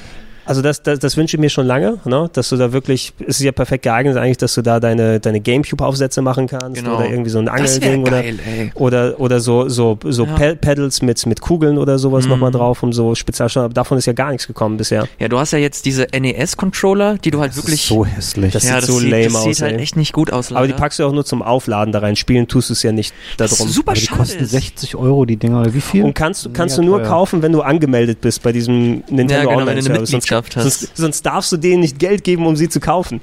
Und du darfst ist- nur zwei haben. Ich raff's nicht, du hättest so geile Aufsätze machen können, so NES-Aufsätze oder SNES-Aufsätze. Aber wer weiß, vielleicht kommt das ja alles noch. Das Problem ist ein bisschen bei der Switch, um die Hardware ähm, einer Revision zu unterziehen, du nimmst dann halt in Kauf, dass wenn du das Gerät dünner machst oder wie auch immer das Gehäuse des Grundtablets veränderst, dann passen halt die originalen Joy-Cons nicht mehr da dran und das wird die Leute so dermaßen abfacken. Das Problem hattest du halt beim 3DS oder so nie, weil du keinen kein Zubehör hattest, was irgendwie so Carry-Over war, außer Mhm. damals beim DS diese Guitar Hero Controller und so ein ja, Quatsch. das Gitarre-Ding oder das, Aber- der Arkanoid Pedal da unten. Jetzt Leuten zu verkaufen, die irgendwie vier Joy-Cons haben, dann zu sagen, ja, die könnt ihr alle nicht mehr in eure neue Switch anschließen, ist ein bisschen blöde. Könnt ihr euch vorstellen, dass statt das dünner zu machen, sie einfach powervoller zu machen, also so eine Art Switch Pro? Das wäre sicherlich sinnvoller, aber dann Nintendo ist da, glaube ich, echt immer vorsichtig, was so eine ähm, Splittung der Zielgruppe Mhm. angeht. Du hast auch beim 3DS gesehen, niemand hat sich dafür interessiert, dass der New 3DS bessere Hardware hat und es gab, glaube ich, wie viele Spiele, die das äh, vorausgesetzt haben? glaub, Drei. zwei. Nicht mal eine. Handvoll. Xenoblade und Fire Emblem. Fire Emblem hat Fire keine Emblem Voraussetzung war, war auch in der schwarzen Hülle, glaube ich, ja, aber da in, Emblem irgend noch Das ein lief aber auf dem normalen und auch, die äh, ich. Super Nintendo-Titel als Download-Titel. Aber es hat ein schwarzes Case gehabt. Ach stimmt, du hast recht. Stimmt. Ja, irgendwas Download-mäßig, außer den Super Nintendo-Dingen, die ja auch nur auf dem New Nintendo 3DS gehen. Warum auch immer Super Nintendo, Nintendo-Spiele. darauf nur gehen. Wie sind Ähm, wir denn jetzt beim, ach so, über die Klimaanlage Ja, wir sind über den, in den kleinen Diskurs hier dann reingekommen. Ähm, Fox and Forest würde ich gerne kurz nochmal reinschmeißen. Ein äh, aus deutschen Landen gemachtes Jump'n'Run, schön im Retro-Stil. Ich hatte die Entwickler hier und äh, interviewt für den Retro-Club und kurz mal ausprobiert. Große Fans äh, von den Ghosts and Ghosts Spielen, was das größte Vorbild gewesen ist dazu. Das merkt man, glaube ich, durch den eher knuddeligen Stil ein bisschen weniger und auch so ein bisschen Shoot-'em-up-Level hier mit drin. Ähm, war ein solides Game, aber ich glaube, einige Leute äh, sind ein bisschen, weil es doch anspruchsvoll und ein bisschen sperriger war, nicht ganz so reingekommen, wie es Ja, bei so vielen anderen auch. Jump'n'Runs war. Ich hatte ein bisschen sowas ähm, im Stil von Super Frog oder so erwartet, Mhm. so ein super easy Wohlfühl Jump'n'Run Ding. Und das war es dann eher nicht. Ähm, Da war viel von wegen, okay, das ist jetzt dein Fuchs, aber du musst noch diese eine Fähigkeit freischalten, hast du noch den Schlag nach oben oder noch andere Fähigkeiten erst dann kannst du dich der Gegner vernünftig erwehren und du musst, äh, hatte zwar so ein paar interessante Sachen, du wechselst den Level, indem du irgendwie auf Eiszeit und sowas dann hin und her gehst, wie so gerne mal bei Jump'n'Runs gemacht wird, aber mich hat's auch, ich habe reingespielt und ein paar Level das gezockt, aber mich nicht so dran gehalten wie andere Jump'n'Runs. Ich glaube, es ist schon ganz cool gewesen, aber eben eine spezielle Klientel, die nicht unbedingt dann äh, direkt sofort gemerkt hat, dass es ein Spiel für sie ist eigentlich. Ähm, was wir hier auch haben, State of Decay 2. Ich weiß nicht, ob es jemand von euch mal ein bisschen ausführlicher gespielt hat, weil es war bei mir das Spiel, worauf sich die Freundin hauptsächlich gefreut hat, weil sie State of Decay 1 so sehr gespielt hat. Und ähm, wir haben es gezockt, ein paar Stunden lang gemeinsam. Es war leider noch in der frühen Beta-Phase, wo es relativ janky gewesen ist. So ein typisches Survival-Game, ähm, wie eins von vielen mittlerweile, ne? Zombie-Apokalypse, ähm, kannst du online haben, wo andere Leute da auch herumlaufen, muss äh, Materialien einsammeln, craften. Jetzt kommen noch Elemente dazu, dass deine Leute richtig krank werden können und dann irgendwie, du musst dann nach äh, Heilmitteln suchen und schauen, dass dann die nicht alle rein rum abkratzen. Ähm, anscheinend war es leider wohl nicht so poliert wie viele andere Sachen. Wir haben es auch relativ schnell liegen lassen, leider damals. Kann sein, dass es mittlerweile schon ein bisschen abgedatet und verbessert wurde. Und durch Game Pass läuft es ja auch immerhin ähnlich wie bei Sea of Thieves ganz gut. Das ist auch eine der exklusiven Microsoft-Sachen gewesen ist, ähm, wo sie Leute mit an den Service dann geholt haben. Aber so wie ich das von persönlicher Seite nur mitbekommen habe, eben durch viel Zugucken dabei, war es hauptsächlich ein bisschen verschenktes Potenzial. Ja, ich habe es selber nicht gespielt. Ähm, Dennis hat es äh, häufiger mal gezockt hier. Ähm, ja, ich weiß auch nur, dass er am Anfang gesagt hat, oh, es ist noch ganz schön buggy. Mhm. Und dann ah, ist mein persönliches Interesse dafür aber auch schnell loschen. Das war auf jeden Fall der Grund, warum wir nicht äh, Fallout 76 in der Beta gespielt haben, weil manche Leute nach dem äh, Beta-Erlebnis so abgeturnt sind, dass sie das eigentliche Spiel nicht mehr zocken wollen. Hat Da hat das eigentliche Spiel auch nicht geholfen. Hm? Nils hat das auf dem Stimmt. Sender gespielt, die Sender Beta. hat die Beta gespielt. Na, Er hat uns nicht gewarnt danach so wirklich Ja, dann. also von Samstag auf Sonntag war, hat er Ja, gespielt, ja. vielleicht ist er jetzt bereit, darüber zu reden. Also ist noch nicht ganz verwunden. Nein, aber es kann gut sein, dass es mittlerweile auch besser läuft. Und was ich gut fand, es war, wie so häufig bei Microsoft-Sachen, Day and Date, Xbox und PC gleichzeitig, dass es auch ähm, auf PC direkt runterladen und zocken konntest. Ich glaube auch Crossplay und alles. Das machen sie ja zum Glück ziemlich gut, finde ich. Total. Dass du das dann äh, auf beiden Ich finde Plattformen auch mitnehmen kannst. dieses, wie heißt das äh, Programm, das Netflix-Programm von denen? Game Pass? Game Game Pass. Pass. Ich finde das richtig gut. Ohne Das Scheiß. Also, dass Knaller. du, keine Ahnung, 15 Euro zahlst?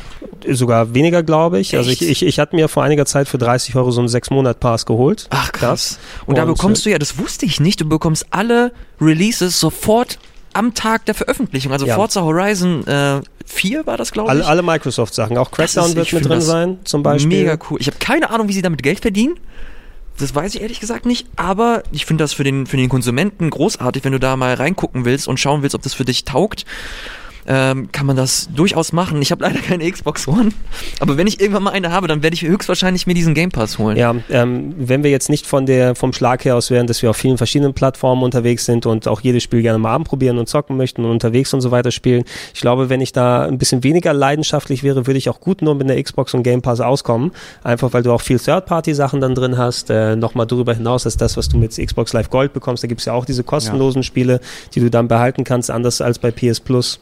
Ja, und du hast halt natürlich mit der Xbox One, oder das heißt natürlich, äh, aber meiner Meinung nach die beste Konsolenhardware. Die X einfach, wenn meinst eine du aber X hast, auch, ne? Genau. Ähm, und du hast einen riesigen Pool an, wenn du halt schon in vergangenen Generationen auf der Xbox auch warst. Das darf man echt nicht unterschätzen. Ich hatte sehr, sehr viele 360-Spiele und so viele davon. Ich mache nur meine Xbox One an, logge mich mit meinem Konto ein und sehe, okay, ich kann alle diese 360-Spiele einfach so runterladen, installieren. Und das, das ist ja jetzt noch so. Die, jede Woche pushen die neue Titel nach, die sie abwärtskompatibel machen. Auch oft so kleine Fan-Favorites, wo es wahrscheinlich echt nur eine kleine Community für gibt. Und dann so, ja, jetzt irgendwie, keine Ahnung, Kingdoms of Amalur. Mhm. Äh, ist bestimmt die Zahl der Leute sehr beschränkt, die das spielen wollen, aber man macht es einfach, weil ähm, man den Leuten, die halt Bock darauf haben, eine Freude macht. Vor allem ist das halt nicht nur, okay, wir machen das abwärtskompatibel, sondern die versuchen das wirklich neu aufzubereiten, dass das halt auch 4K gut aussieht, dass sie das auch nochmal hochpolieren. Also Red Dead Redemption zum Beispiel, das beste Beispiel, das sieht Mhm. auf 4K-Fernsehern, sieht das richtig gut aus. Und da, das finde ich mega geil, dass sie versuchen, da auch so ein bisschen Präservierung zu machen. Absolut, absolut. Ja, gerade bei den alten Titeln, ähm, sie haben ja auch seit einiger Zeit die ganz klassischen Xbox-Sachen drauf und selbst die werden in höherer Auflösung und in 4K gerendert. Ich habe mir vor kurzem nochmal Panzer Dragoon Orta geholt, weil es endlich auch als Download verfügbar war und die Disk ein bisschen buggy gewesen ist, die du dann zocken kannst. Wenn du es auf der 360 spielst, kriegst du noch die volle, volle SD-Qualität und es wird nur skaliert. Aber wenn du es hier mit einer S spielst, wird es auf 1080p gerendert und in 4K sonst gerendert und da kriegst du auf einmal wesentlich mehr Details rüber. Also rein was die Abwärtskompatibilität angeht und ich würde mir echt wünschen, dass Sony mal von Microsoft eine PS4 bauen lässt, weil so von der Qualität her und von der Lautstärke ist die X natürlich unschlagbar. Also so rein, wenn es darauf die Spiele gäbe, die ich auf PS4 spielen könnte, dann würde ich nur eine X haben. Ne? Nee, Ja, nee, komm. ist, also ich, ich bin kein Fan von dem. Aber es ist doch so entschlackt mittlerweile, es reagiert relativ flüssig und so. Also ich sehe wenig Gründe jetzt zu sagen, Xbox hat ein schlechteres User-Interface als die PS4. Es, es ist entschlackter, auf jeden Fall. Ich bin so eher bei, bei User Interfaces ein bisschen minimalistisch unterwegs und da finde ich das auf der PS4 oder Switch ein bisschen angenehmer, wenn ich da meine Sachen habe. Sobald ich es anmache, kriege ich dann wieder irgendwelche, da sind vier Kacheln, da sind fünf andere Ja, Sachen. aber du hast jetzt nicht das Menü der Switch als, als was hervorgehoben, was besser ist als bei der Xbox, wo du einfach, wenn du bei der Switch 300 Spiele hast, dann hast du 300 von links nach rechts nacheinander angeordnete Symbole und dann so, kriegst du wer, immer wer, noch wer hat weiteres- 300 Spiele auf der Ey, Switch? keine Ahnung, ich habe sau viele digitale Switch-Spiele einfach. Ähm, und das ist eine Zumutung, da hat sich seit dem Launch nichts getan. So, die Leute schreiben seit, seit dem 7. März 2017, ey, wäre cool, wenn wir vielleicht Folder bekommen könnten in einem Update. Das habt ihr auf jeder anderen Scheißkonsole, die ihr gebaut habt, auch. Nein, anderthalb Jahre später, nee, Folder braucht kein Mensch. Vielleicht gibst du einfach mal ein paar Switch-Codes ab. Nee, ich möchte alles für mich haben. Ich möchte vielleicht irgendwann auch mal den, den Farmbilder vielleicht auch auf der Switch nochmal spielen. Außerdem gebe ich, hab hier, wie hat mein Smash Brothers Das bekommen. machst du aber immer, dass du so ein paar, dass du den Leuten so ein paar Knochen gibst, damit die das schnell wieder vergessen. was man selber nicht zocken, was man selber nicht zocken Ja, ja, möchte, er hat ne? noch Dark Souls gegeben. Er war so großzügig. So. Danke, Fabian. Gut, dass wir es So, mal gesagt haben. Es sind unterschiedliche Philosophien, wie man da reingeht. Und immerhin, äh, was sich Microsoft dann ersparen kann, ist so ein Shitstorm wie bei der Switch, wenn das äh, Icon von äh, Snake, äh, wie ist das, Snake Pass? Oder dieses äh, Schlangenspiel, was auf der, Oh, das fand ich interessant. ja, wo ist da die Diskussion war, unser äh, Icon, das sieht zu scheiße aus, macht das bitte neu, weil das äh, stört unseren Eindruck auf unseren Switch Das, Home das war auch bei, dem, bei SteamWorld Dig 2 war das so. Ja, weil da einfach nur ein Logo, da eine Zahl und ein, äh, Genau. Buchstaben und die war, haben ne? das dann, es gab da so einen großen Aufruhr im, im Reddit, dass sie das einfach dann nochmal neu gemacht haben. Und ohne Scheiß, mittlerweile finde ich es richtig geil, dass sie, dass Nintendo versucht hat, so Guidelines zu machen. Also das Mhm. ist eigentlich, eigentlich sind das immer nur Empfehlungen. Aber diese Empfehlungen die sind halt richtig gut. Ich mag das richtig gerne, wenn du ein neues Spiel runterlädst und dann hast du halt ein schönes Icon drauf. Da freust du dich richtig, dieses Spiel zu spielen. Was, was mir an der Übersicht maximal da aber fehlt, so schön die Icons dann auch aussehen können, ist es zumindest, der Store ist mittlerweile mega überlaufen und du findest da nichts mehr so richtig. Also du machst es an und du hast gefühlt jeden Tag 30 neue Releases von irgendwelchen Krams und teilweise auch, ich weiß ja nicht, wie, es, es gibt ja die Diskussion jetzt, weil Sony jetzt verschärftere Richtlinien hat, was so äh, bestimmten äh, Erwachsenen-Content angeht, dass da auch weltweit äh, viel reduziert dann werden muss. Bei der Switch ist es anscheinend egal, weil ich mache das an und da sind irgendwelche nur auf Japanisch halbnackten Mädels oder sowas da im Store direkt zum Runterladen. Was mich auch so ein bisschen wundert. Das ist äh, super schade. Ich, das beste Beispiel für mich, ich wollte mir äh, Night in the Woods holen Mhm. und das habe ich nicht direkt zum Release, sondern keine Ahnung, so drei, vier Wochen später und ich musste halt wirklich den Titel in der Suche eingeben, Mhm. um ihn zu suchen, um, um ihn zu finden. Und genau das gleiche es hat es zum, zum einen ist das gut, dass sie halt alles, alles äh, erlauben und, und greenlighten, weil du zum Beispiel The Missing von Swery, das hast du auf keiner anderen Plattform, Mhm. aber auf der Switch. Und das ist äh, ganz witzig, aber ich pflichte dir da komplett bei, der, der Store ist, ist absolut grauenhaft und da müssen sie ganz dringend versuchen, das irgendwie entweder zu entschlacken oder die Übersichtlichkeit noch besser zu machen, damit man einfach seine Spiele findet, die man kaufen Wir möchte. sagen es wie, wie bei Steam, nach uns die Sintflut. Ne? Ja, das, äh, Was, wir, wir packen da keine Menschen rein, die nochmal checken, was für Spiele online Steam gehen. ist, ist einfach so furchtbar Ja. geworden, da in den Shop zu gehen. Das ist ein Das Albtraum. macht kein, ja, wenn du nicht genau weißt, was du kaufen willst, ist es auch total lame. Auch bei den, auch bei, auf die Sales freue ich mich auch gar nicht mehr so richtig. Nee, ne? Du findest ab und zu nochmal was, aber nur wenn du genau weißt, was du suchen musst. Ne? das ist Ähm, einfach und alles so inflationär mittlerweile und du hast einfach gar keinen Bock mehr, da auf dieser Plattform aufzuhalten. So, la lass uns über unterhaltsamere Sachen sprechen, wie zum Beispiel äh, Bloodstained, Curse of the Moon. Ist ein sehr schönes, kleines, ähm, ja, ne, wo Jump'n'Run könnte man sagen, also typisch äh, orientiert am klassischen Castlevania, ist ja ein Begleitspiel gewesen zu dem großen Bloodstained, was dieses Jahr noch kommen wird, was, wie ich es auf der Gamescom gespielt habe, mich nicht so sehr mit Vertrauen erfüllt hat bisher. Das, aber das wird doch auch nicht mehr dieses Jahr kommen. Äh, ja. 2019, ja. Entschuldigung. Wo sie jetzt übrigens nochmal gesagt haben, wir haben Way Forward dazu genau. geholt, die uns unterstützen bei der Entwicklung, was für mich sich jetzt irgendwie so anhört, ich dachte, das Spiel ist eigentlich fertig. Ja, was müsst ihr daran jetzt noch machen? Die, ich glaube, das sind jetzt vier Entwicklungsstudios, die mittlerweile daran beteiligt sind. Ah, oh, das ist auch, ich, so sehr ich Symphony of the Night mag, irgendwie bisher ist bei dem großen Bloodstained, bei den ganzen Betas und Sachen, die ich gespielt habe, der Funke nicht übergesprungen, weil ähm, du kannst nicht sehr coole 2D-Optik von Mitte, Ende der 90er mit eher Mauer Polygonoptik so gleichsetzen. Hier, das hat, wo, wo hatten wir die Diskussion? Die hatten wir vorhin bei Secret of Mana, ne?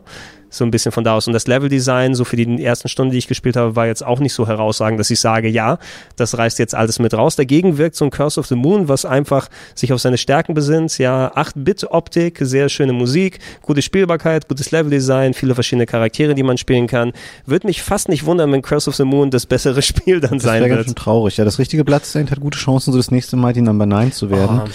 Ähm, aber das Curse of the Moon war cool. Das habe ich auch durchgespielt, hat Spaß gemacht. Kostet, glaube ich, auch nur 10 Euro oder so. Mhm. Ähm, kann man sich auf jeden Fall mal ja, holen. Gibt es auch einen schönen Speedrun von äh, Sia hier bei Speedrandale, könnt ihr euch gerne da anschauen. Ist ein sehr, sehr schönes kleines äh, Game, das äh, hoffentlich dann äh, positiver Vorbote für das richtige Bloodstained ist. Ähm, über Detroit Become Human haben wir mehr als ausführlich gequatscht in diversen Podcasts. Wie, wie hat jetzt geguckt? Wie hat das ist ein bisschen zurückgegangen. Hast du es jetzt nochmal nachgeholt, wie es? Ja, oder? ich habe es nachgeholt. Okay, dann, dann, dann sag nur uns du deine Meinung. Ich, nee, nee, es ist, es ist ach, der Typ kann keine Geschichten erzählen, er versucht einfach nur zu schocken mit seinen Bildern. Es ist doch, es ist was für, was für Klischees er damit umgeht, ey. Oh, das sind Roboter, ihr sitzt jetzt hinten im Bus. Oh, das ist, ihr seid die neuen Schwarzen. Oh, wow, wie kreativ. Oh. Also das, das war so ein Moment, wo ich dachte, Alter, das ist nicht dein Ernst, oder? Gut, ah. ähm, wenn David Cage äh, eines nicht kann, dann ist es äh, dezentes Storytelling. Ja, der wird immer mit der Keule ja, mega drauf gehauen. Also aller, aller, aller spätestens deine Sicherung ist rausgeflogen, deine Kontaktlinse. Wie jetzt hat sich so aufgeregt, dass deine Kontaktlinse rausgeflogen ist. Wie du denkst, deine Sicherung sei rausgeflogen. das kann ja sein. Vielleicht haben wir nicht aufgeladen vom Podcast. Das kannst ja, das kannst ja angehen. Ähm, subtiles Storytelling, das kann ein David Cage nicht besonders. Und wenn du, aller spätestens, wenn du dann bei dem Aufstand der, der Androiden angekommen bist und die dann äh, verroboterisierte Zitate von irgendwie Martin Luther King, glaube ich, daneben, ne? Oder so, und dann Roboterversionen draus machen, dann sagst du auch, hm, okay. Und dann behaupten übrigens vor allem, unser Spiel, Spiel ist nicht politisch. Ich, es ist einfach nur absolut grauenhaft. Ich mag dieses Spiel überhaupt nicht. Ich habe mich so doll aufgeregt und mittlerweile habe ich es einfach komplett vergessen. Das ist einfach so. Boah, man macht sich echt unbeliebt, glaube ich, aber es ist einfach komplett belanglos. Also die, die Story ist nicht kreativ, es ist ähm, viel zu plump alles. Das Einzige, was ich dem äh, Spiel zusprechen kann, ist eine echt coole Optik. Ich fand die, ich fand die äh, Grafik schön, auch stellenweise wie die Atmosphäre gesetzt war, fand ich geil. Aber holy shit, was den Inhalt betrifft, wie die, wie das Storytelling da letzten Endes vonstatten geht, alter Schwede, ist das scheiße. Und dementsprechend, also ich habe es auch komplett von meiner Platte gelöscht. Ich will es einfach nie wiedersehen. Ich habe es gelöscht, weil meine 2 Terabyte Platte voll ist. Immer. Aber durchgespielt hast du schon, oder? Äh, ja, ich habe es durchgespielt, weil ich äh, einfach wissen wollte, was da abgeht, aber meine Fresse, das war ein bisschen vergoldet. Fand es nicht so also ja, ich gebe euch prinzipiell recht, das Spiel ist teilweise sehr mit dem Holzhammer und sehr erwartbar und sehr plump und es werden sehr viele Klischees abgefeuert.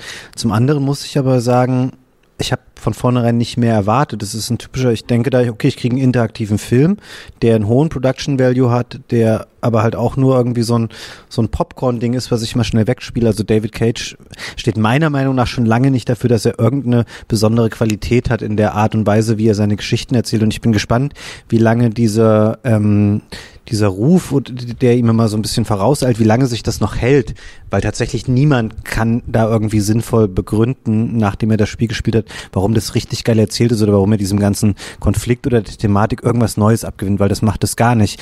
Aber unabhängig davon, wenn man sagt, okay, ich habe Bock auf einen interaktiven Film, dann finde ich, funktioniert es schon und da war es genau das, was ich von vornherein erwartet mhm. habe. Absolut, ja.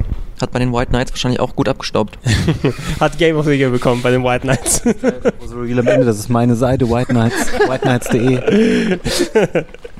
nee, ich weiß, ich weiß auch, was ich bekomme, wenn ich ein David Cage-Spiel spiele und ähm, ich finde die Inter- Interaktivität und dass du vor allem viele verschiedene Reaktionen dass du von verschiedenen Leuten damit rausbekommst, das bestimmt eher die Spiele für mich und äh, die Connor-Storyline war zumindest am interessantesten, weil ich glaube, wenn der was eher kann, dann ist es so Detektivsachen und wo du da so ein bisschen forensisches Gameplay hast, das funktioniert auch am besten in dem Kontext. Die anderen Sachen, die nimmst du so ein bisschen mit. Habt ihr nicht letztens erst dazu einen Plauschangriff gemacht? Wir haben mit, äh, mit Simon über interaktive Ah, ja. Filme dann äh, Der Herrn gesprochen. Krutula. Hm? De Krutula. De Grotula. De ja. Krutula. Das, äh, weißt, du, weißt du, wer De Grotula ist? Das ist der echte Name von David Cage. David De Grotula. De Krutula, Heißt de er eigentlich. De Grotula. De Grotula. Das, das, der, der Gr Gryffalo oder so. Mochte, mochte Simon Detroit? Ich glaube, er sieht es ähnlich wie ich. Äh, dass, äh, es ist nicht unbedingt die Speerspitze des Storytellings, aber du weißt eben wirklich, was du bekommst bei einem David Cage-Spiel. Ne? Und wenn du sowas wie Heavy Rain gemocht hast und äh, im Ansatz auch noch Interesse an sowas wie Beyond the Souls hattest, was schon schwächer gewesen ist vom Storytelling aus her, dann wirst du vor allem mit den Production Values dann zurechtkommen. Aber es erzählt nichts in der Sachen, wann ist ein Mensch ein Mensch Umgebung nochmal neu, was nicht vor 60 Jahren schon erzählt wurde. No. Und nicht besser, vor allem. Ähm, was haben wir hier noch? Äh, Das Dark Souls Remaster ist zumindest in der Nicht-Switch-Fassung dafür rausgekommen. Ein solides Remaster, also jetzt von wegen 60 Frames und ich habe es auf dem PC nochmal gespielt, das war ganz okay. Ich habe eine Switch- Frage. Hm? Ja. Und zwar, wenn, ähm, also A, wenn du sagst, du hast am PC gespielt, unterscheidet es sich da überhaupt von dem normalen Dark Souls, was es für den PC gab? Im Preis. Und B, meine Frage, die ich dann immer stelle, wenn es um diese Souls-Spiele geht, weil ich ja, ich versuche ja so ähm, regelmäßig oder einmal im Jahr immer an diese Spiele mal ranzukommen, bis ich so einen Monat später wutentbrannt wieder deinstalliere. Mhm. Wenn ich jetzt sagen würde, ich will das nochmal machen, spiele ich dann Bloodborne, Dark Souls 1, 2 oder 3, Dark Souls Remastered oder Demon's Souls? Demon's Souls wahrscheinlich eher nicht mehr, ne? Puh, also, ähm, oder willst du, Elias? Also mein Tipp wäre, der perfekte Einstieg, den kriegst du mit Bloodborne. Weil es halt so schön schnell ist, es ist nicht so, da, da ist die Lernkurve einfach viel, viel höher. Du hast da Bosskämpfe, die nicht so, ja, nicht so komplex sind, die leicht zu durchschauen sind und trotzdem hast du da ein paar Momente, wo du halt immer wieder ansetzen musst. Aber im Großen und Ganzen hast du mit Bloodborne den viel besseren Flow. Und was die andere äh, Geschichte betrifft, das Remastered auf der PS4 und PC und Xbox One, die unterscheidet sich in Sachen Details. Also du hast da einen, einen höheren Detailgrad einfach. Ähm, die Switch-Version ist eins zu eins das, was du auf der PS3 und Xbox 360 damals gespielt hast.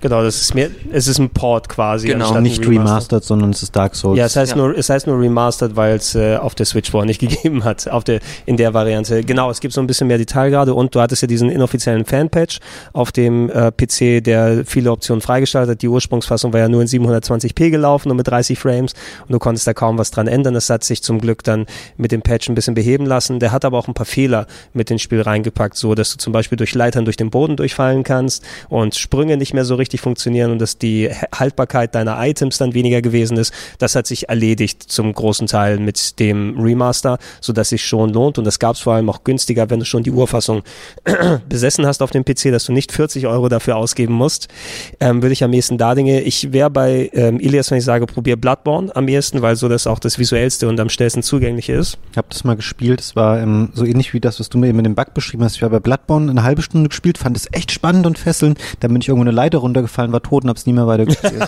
Die Leiter ist direkt am Anfang. Muss ich aber auch sagen, dass ähm, also es klingt jetzt ein bisschen banausenhaft. Ich habe kurz noch überlegt, ob ich es irgendwie verklausuliere, aber ich sag's jetzt einfach. Ich finde es problematisch. Das Spiel fängt halt an und es sagt dir halt gar nicht, was du machen sollst. Es aber gibt das ist auch, doch so cool. Nein, es gibt auch kein Blink. Ich kann das, ich kann das vollkommen verstehen. Es gibt auch kein blinkendes Symbol, was sagt, hier, da ist ein Pfeil, lauf mal dahin, da erklärt dir dann jemand, wie das Spiel funktioniert, sondern du, du stehst einfach, ich weiß gar nicht mehr, auf diesem Friedhof oder was es ist. Und ich denk so, okay, was, was mache ich jetzt hier? Und was soll ich, was soll ich jetzt tun? Also das, ich tue mich damit ganz schwer. Die können doch am Anfang wenigstens für Leute, die am Abend vielleicht mal sagen, okay, ich habe jetzt eine Stunde Zeit, um mit diesem Spiel anzufangen, dann erklärt mir doch einfach kurz, wie ich in das Spiel reinkomme. Hä, aber es wird doch, es wird doch alles erklärt. Also die, die, die Pfützen am. Boden, die werden, die, da wird doch ganz klar erklärt, was du wie zu machen hast, welche Knöpfe du drücken musst und im Grunde ist der Anfang auch einfach nur geradeaus laufen. Also, Also vielleicht habe ich auch, habe ich auch irgendwie das auf dem falschen Fuß erwischt, aber ich weiß, dass ich mich sehr schlecht abgeholt gefühlt habe in dem Spiel. Bloodborne ist auch bei mir das allererste Spiel, das hatte auch ich gespielt, weil Ilias gesagt hat, ey, Bloodborne ist so eines der Spiele, die du spielen sollst, wenn du jetzt mit der Souls-Reihe anfangen möchtest. Und ich muss auch sagen, das, damit hast du den besten Einstieg. Stieg. Danach habe ich den dritten Teil gespielt von Dark Souls. Fand ich wiederum, war okay. Und jetzt spiele ich gerade den ersten. Ich muss einfach sagen, das ist einsteigerfreundlich, ist was ganz anderes. Ja, also Wobei ich finde, dass der erste insgesamt aber der stärkste ist von den ganzen Ja. Sachen, was Also Leveldesign mäßig, ja. und alles angeht.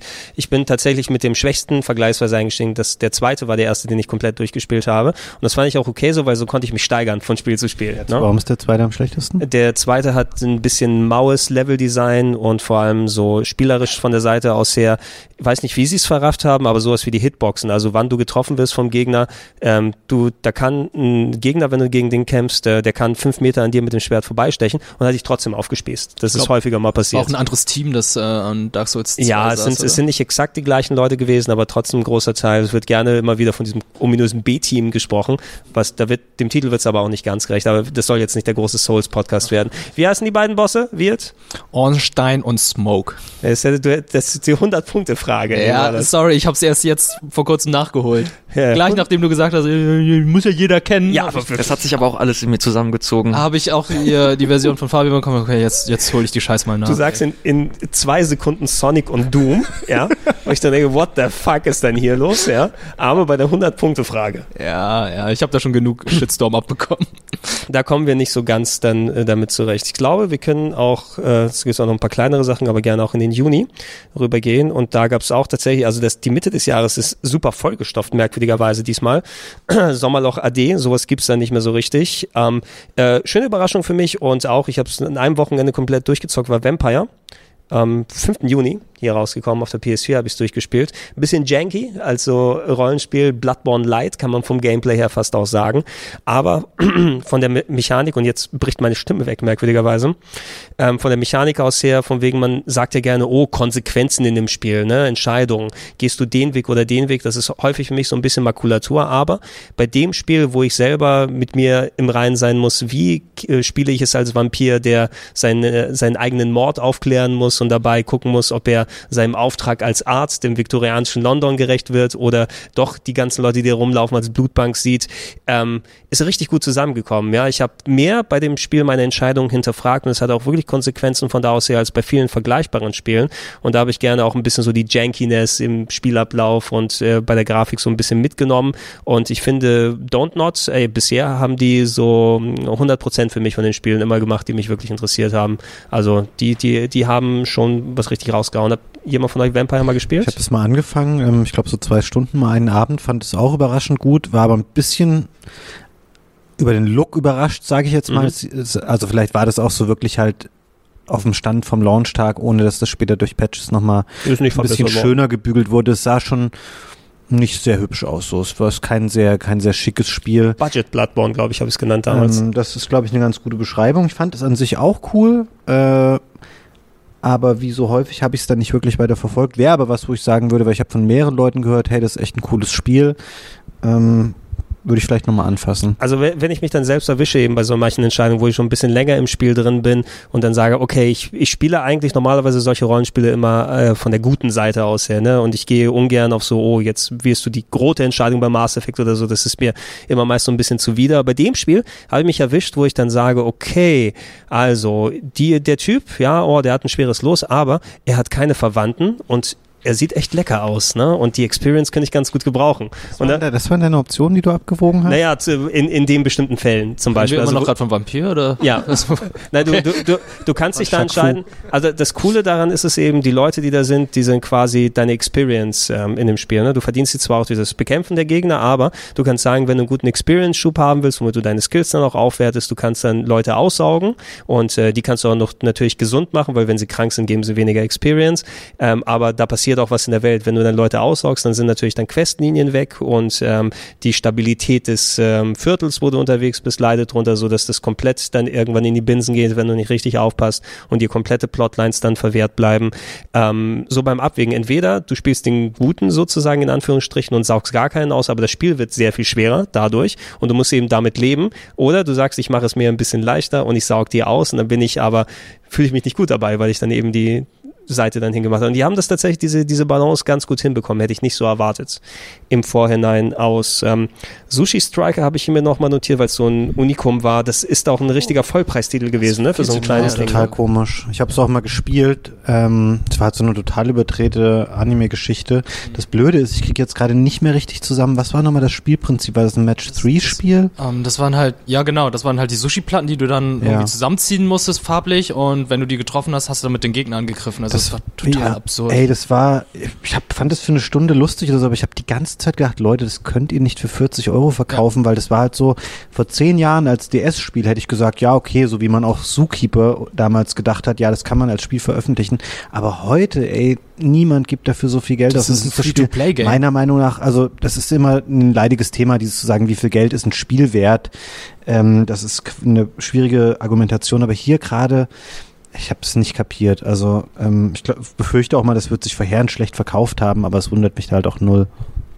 Ja, würde mich auch nicht wundern. Also ich habe es hier auch wirklich raufgetan, weil einfach, ich habe mich gewundert, dass sie dann so viel Geld dafür haben wollen. Ist aber so ein bisschen bei Nintendo, dass die gerne mal sagen, okay, darauf setzen wir jetzt. Ne? Mhm. Wir sagen, das wird unser großer Titel sein dafür. Ähm, Unravel 2, wann haben wir es gespielt? Halb trunken vor Ähm, Schlaf das bei der war E3, Von der oder? PK von, was war es denn nochmal? War von Sonntag auf Montag, glaube ich, nach EA. So, Ah, ein, stimmt. Nach, ihr, Vor nee, Bethesda, glaube ich. nach, vor- von dem nach großen Microsoft war das. nach Microsoft vor Bethesda. genau, nach genau Microsoft vor vom. Sonntag auf Montag irgendwie haben wir es gespielt.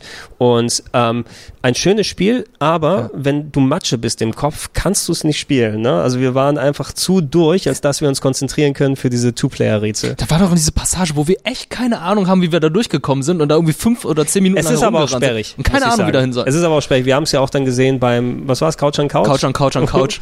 Da, da, da saßen Ilias und ich ja auch ganz lange shit. dran.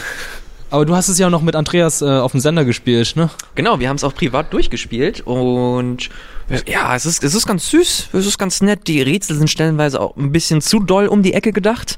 Also da äh, haben wir auch das ein oder andere Mal ein bisschen gehangen, aber im Endeffekt, ja, also lässt sich im Endeffekt so ein bisschen smooth runterspielen. Es ist, es ist halt niedlich, die, die Story ist halt nicht nennenswert, aber trotzdem ganz nett und man vergisst es halt aber auch wieder schnell. Das ist ganz, ganz schön für, einen- für einen Abend äh, zu zweit, wenn man darauf Bock hat, aber ist jetzt auch kein, kein Brecher.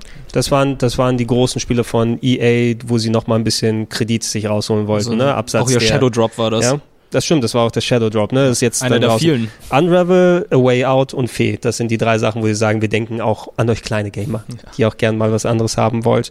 Ähm, Spiel des Jahres natürlich rausgekommen, Fortnite auf der Switch. Ja? Ey, man, man muss sagen, das Ding geht ja megamäßig ab sowieso und auf der Switch noch viel mehr. Ne? Das ist für viel. Wir, es hat ja schon Game of the Year Awards bekommen dieses Jahr. Nochmal extra. Von, von wem nochmal? Von Night White. Von wem? Von White Knights. White Knights. Das war dein Setup, Fabian. Ja, das war der Gag. Keine. Nee, ga- ganz hat es nicht geklappt, weil ich glaube, es hat tatsächlich Game of the Year Awards bekommen, nicht nur von White Knights. Joystick oder sowas? Ich weiß nicht genau, wie jetzt mittlerweile der Stand ist so, aber die Switch-Version von Fortnite hat äh, zeitweise echt auch krasse technische Probleme gehabt. Also das war schon nicht so geil spielbar. Ähm, hab das dann nicht mehr so nachverfolgt, weil weiß nicht, ich habe mich mit Fortnite vor ein paar Monaten mal befasst, da habe ich es am PC auch mal ein bisschen gespielt und dann Switch so, ja, ist schön, dass es läuft und dass es funktioniert, aber da gab es schon teilweise richtige Schwierigkeiten. Komisch, ich hätte gedacht eigentlich, weil das soll ja auf Handy sehr gut laufen und Switch hat auch so teilweise Handyparts. Hat nicht so ein, so ein Tegra-Chip Tegra oder so One, drin? ja. Genau, also dass da zumindest der Bild vielleicht nicht so schlecht dann laufen sollte. Das Ding bei Fortnite war, dass irgendwie mit der Capture-Funktion der Switch, dass das nicht so gut harmoniert hat und deswegen haben sie das auch für Fortnite auf der Switch rausgepatcht. Also du kannst keine kurzen Clips mehr oder keine direkten Screenshots mehr aufnehmen, aber dafür läuft's jetzt flüssig. Ähm, hab's jetzt auch die letzten Monate immer mal wieder gespielt und das ist halt echt cool. Also das läuft mittlerweile gut, auch im Handheld-Modus. Ähm, zu Fortnite an sich muss man aber, glaube ich, auch nicht mehr ganz so viel sagen. Ich habe es gespielt, weil ich so ein bisschen herausfinden wollte, okay, was steckt genau dahinter? Warum finden sie es alle geil? Und ohne Scheiß, die machen es so geschickt, so smart mit diesem Battle Pass, dass du im Grunde alles dir erspielen kannst, dass du halt auch so einen, so einen guten Motivationsfaktor mit diversen Herausforderungen hast. Aber wenn du den geilen Shit haben möchtest, also rein äh, kosmetisch, dann musst du halt diesen Battle Pass zahlen, zahlst 10 Euro für, für ein paar Monate und hast halt immer neue Herausforderungen, immer wieder neue Missionen und du bekommst äh, mega viel Kram, die wird super viel hinterhergeworfen, wo du halt mit angeben kannst oder äh, wo dein Charakter einfach mit, äh, danach cool aussieht. Die machen smart, ohne das Gameplay auf irgendeine Art und Weise zu beeinflussen und dementsprechend kann ich es komplett nachvollziehen, dass da Leute so krass Bock drauf haben. Vor allem, wenn du halt den Look vergleichst mit, mit PUBG, das halt viel grauer, viel unzugänglicher ist und Fortnite ist einfach komplett für die Masse gemacht und dementsprechend PUBG, Ähm, PUBG Xbox war letztes Jahr, oder? Oder Ja, ist genau. noch dieses Jahr rausgekommen? Letztes Jahr und dieses Aber dieses Jahr, ist kommt ja die fertig geworden. PS4-Fassung. Dieses Jahr Nee, kommt ich glaub, PS4-Fassung. das ist immer noch nicht fertig. Also, Ist es immer noch das nicht Spiel ist fertig? nicht mal auf dem PC fertig, es ist immer noch sehr buggy und clunky, aber ja. Was ha- haben wir auf dem Sender noch mal häufiger Fortnite gespielt? Oder ist es wirklich so ein Young, Young Man's Game? Ich glaube auf dem PC, also hier in der Gaming Area hat man ein paar Mal äh, Fortnite waren's. gespielt, ja. Aber ich glaube auf der Switch jetzt hier oder grundsätzlich so Konsole gab es hier dem, relativ demnächst der, der Fortnite-Plauschangriff mit Ninja und Drake und Ja. 6 9 Und alle Tänze. Ja, und, und alle Tänze, die sie geklaut haben, ja, von Turk. Werden wir dann vorführen. Äh, Hollow Knight, komm, Elias, sag noch kurz was Da habe ich schon so viel drüber erzählt. Ist ein gutes Spiel, äh, wenn ihr Bock habt auf, auf Metroidvania, auf eine schöne Atmosphäre, auf eine etwas ungewöhnliche, auf ein etwas ungewöhnliches Setup mit, mit Käfern in einem Souls-like. Dann äh, kauft euch das. Das ist einfach nur eines der besten Spiele überhaupt, die ich jemals gespielt habe. Ist komplett durchdesignt bis zum geht nicht mehr. Die Musik ist großartig. Äh, man hat äh, interessante Charaktere, die man trifft. Die Bosskämpfe sind herausfordernd. Ich mag das einfach so unheimlich gern. Es hat einen sehr sehr festen, tiefen Platz in meinem Herzen erlangt und äh, werde es so schnell nicht aus meinem Gedächtnis kriegen, dieses Spiel. Ja, was wir wahrscheinlich relativ schnell aus dem Gedächtnis hatten, war aber Mario Tennis Aces. Hat sie nicht ganz so lang gehalten, wobei es war ja schon besser als diese mega halbgare Wii U-Ausgabe vom Tennisspiel, was ja sehr mager am Content her aus war. Ähm, wir haben es hier auf dem Sender auch nochmal in einer kleinen Runde gespielt. Irgendwie, äh, aber wir haben nicht die ganzen Hilfen abgeschaltet, sodass das alles sich nicht wirklich wie Tennis angefühlt hat. Ähm, ja, man muss erstaunlich, also es macht Sinn äh, bei der Mehrspielerrunde, wenn alle Leute das Spiel richtig können, ähm, weil dann kann man ganz coole Ballwechsel äh, zustande bringen.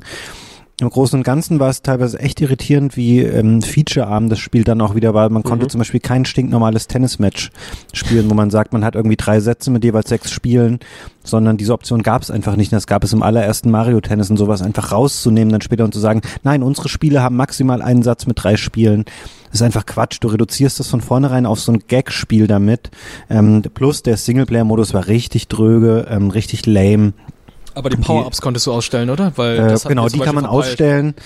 Aber ey, wie gesagt, das Spiel war mit den Power-Ups in sich cool, wenn alle Leute damit vertraut waren, wie eben das ganze System Mhm. funktioniert, mit dem so führe ich die Schläge aus, so kann ich sie abwehren. Das war ähm, erstaunlich komplex. Ich finde es an sich auch ein gutes Spiel, habe aber echt nicht verstanden, warum sie es an ein, einigen Stellen so offensichtlich verkackt haben einfach. Ja, da muss für ein Partygame, finde ich immer so Pick-up and Play muss meistens gegeben sein und dafür war vielleicht ein bisschen zu viel, dass man so innerhalb von einer Minute kapieren kann, als das so, oh, mein Schläger kann zerbrechen, wenn ich ihn nicht richtig halte und dann passiert das. Es hat zwar Spaß gemacht, aber das hatten wir auch, was hatten wir Elias damals gespielt? Auf dem Nintendo DS gab es doch diese Minigame-Sammlung, wo wir gegen ähm, hier die anderen Royal Beef-Leute angetreten sind. Weißt du es noch? ja, was, es war irgendwie Mario Sports Mario oder so. Super Sport ja, oder sowas, irgendwie, diese irgendwie Mario sowas. Sports Mix äh, auf, auf dem 3DS und da gab es ja auch ein Tennisspiel, was sie gespielt haben. Es hat sich auch null wie Tennis angefühlt. es nee. war ein Action-Game, äh, hier irgendwie Pong, nur Ja. mit Mario-Charakteren auf dem Tennisplatz. Das komplette Spiel war ganz, ganz komisch. Auch Fußball und so ein Shit haben wir da uns angesehen. Und das Pferdereiten, ja. Ja, das Pferdereiten. Oh Was Gott. gestriegelt das wär's. War nur nice. Oh, warst du da nicht als Prinzessin Peach verkleidet? Warst du nicht als. Mario verkleidet? Ja. Ja. Die Prinzessin Peach mit den Brusthaaren, die bekomme ich so schnell auch nicht mehr raus, ey. Royales Schau dir das. Intro heute an. Oh oh.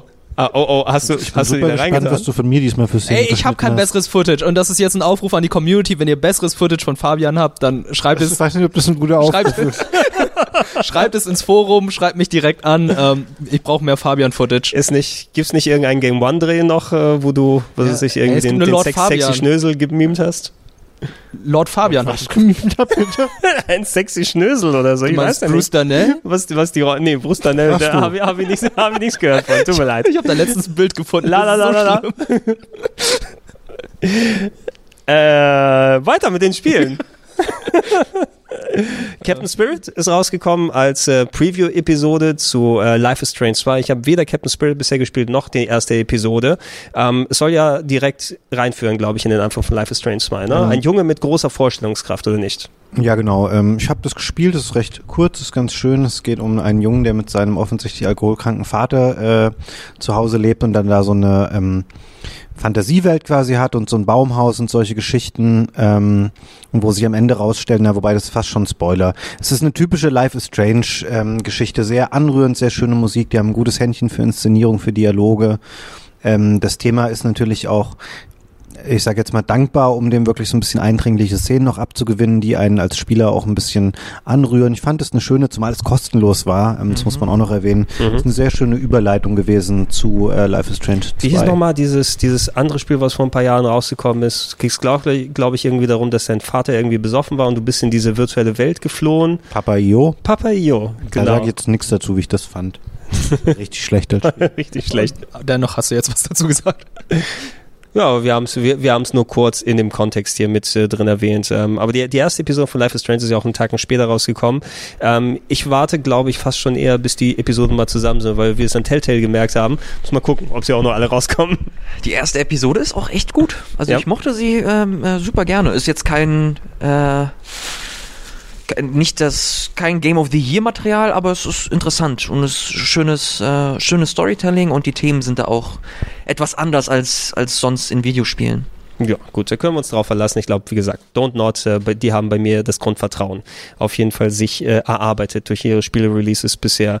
Ähm, ich möchte ein paar Worte verlieren kurz über Ease 8, über den Switchport. Ähm, Fabian, du warst ja, glaube ich, interessiert daran. Hast du es dir mittlerweile mal gegeben? Ja, oder? ich habe es ähm, gespielt. Ich hätte es nie gespielt, wenn du es nicht empfohlen hättest, weil auch der Name Lacrimosa of Dana ist so, wenn du so eine Wand aufbauen willst zwischen Spieler und Verkauf deines Spiels, dann denk dir so einen super kryptischen Namen aus, der überhaupt keine Rückschlüsse auf gar nichts zulässt und vielleicht noch schwierig La auszusprechen ist. Lacrimosa ist Latein und heißt, glaube ich, irgendwie das, heißt, glaube ich, irgendwie das Leid der Dana oder irgendwie das, die Bürde der Dana. Ja, es ist aber mega sperrig. Ähm, hast du Ähm, Spaß dran gefunden? Ja, das Spiel an sich ist sehr, sehr schön. Ist ein bisschen, ähm, ich glaube, man ist am Anfang auf so einer Art Kreuzfahrtschiff unterwegs. Komisches ähm, Setting, aber sehr sympathische Charaktere, sehr ähm, relaxte Stimmung am Anfang. So ist auch ein bisschen lustig das Spiel durchaus. Und dann gibt es eine Art äh, Unglück und alle stranden auf so einer Insel. Und das ist dann auch das Spiel tatsächlich, dass man nach und nach sich so ein bisschen ähm, die verschiedenen Bereiche dieser Insel erarbeitet in Form eines Action-Rollenspiels, dass man rumläuft, man baut nach und nach eine Party auf und kann in immer weitere Bereiche dann vordringen, weil man zum Beispiel mit mehr Charakteren es schafft, große Felsen aus dem Weg zu räumen, die vorher unzugängliche Areale blockiert haben. Ähm, und cooles Echtzeitkampfsystem drin. Also mir hat das richtig gut gefallen. Ich glaube auch sehr kompetent auf die Switch portiert. Mhm.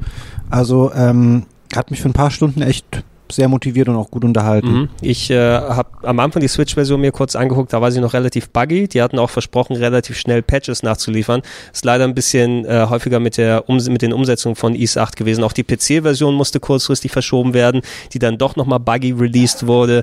Ähm, die erste Übersetzung, als das Spiel auf der PS4 letztes Jahr rausgekommen ist, war so runtergegangen bei den Hardcore-Fans, ähm, dass sie komplett neu lokalisiert wurde und du das Spiel dann mit komplett neuer Synchro und Texten äh, dann äh, im Januar bekommen hast, wo ich es auf der PS4 dann gespielt habe und bei mir ist es auf jeden Fall mit in der Top 3 des Jahres. Äh, sehr schön. Ich fand vom Leveldesign aus sehr, mich hat es fast schon so ein bisschen an Metroid Prime erinnert. Einfach von da aus, weil es wirklich so eine Umgebung war, von wegen Freischalten, Metroidvania-mäßig den Bereich nochmal aktivieren, Städte, Minibau äh, mit Charakteren, die du mitnehmen kannst, die dann weitere Side-Stories da dran machen und kampftechnisch mega hohe Spielgeschwindigkeit, schön mit der Mucke mit dabei, Charakterwechsel und so weiter.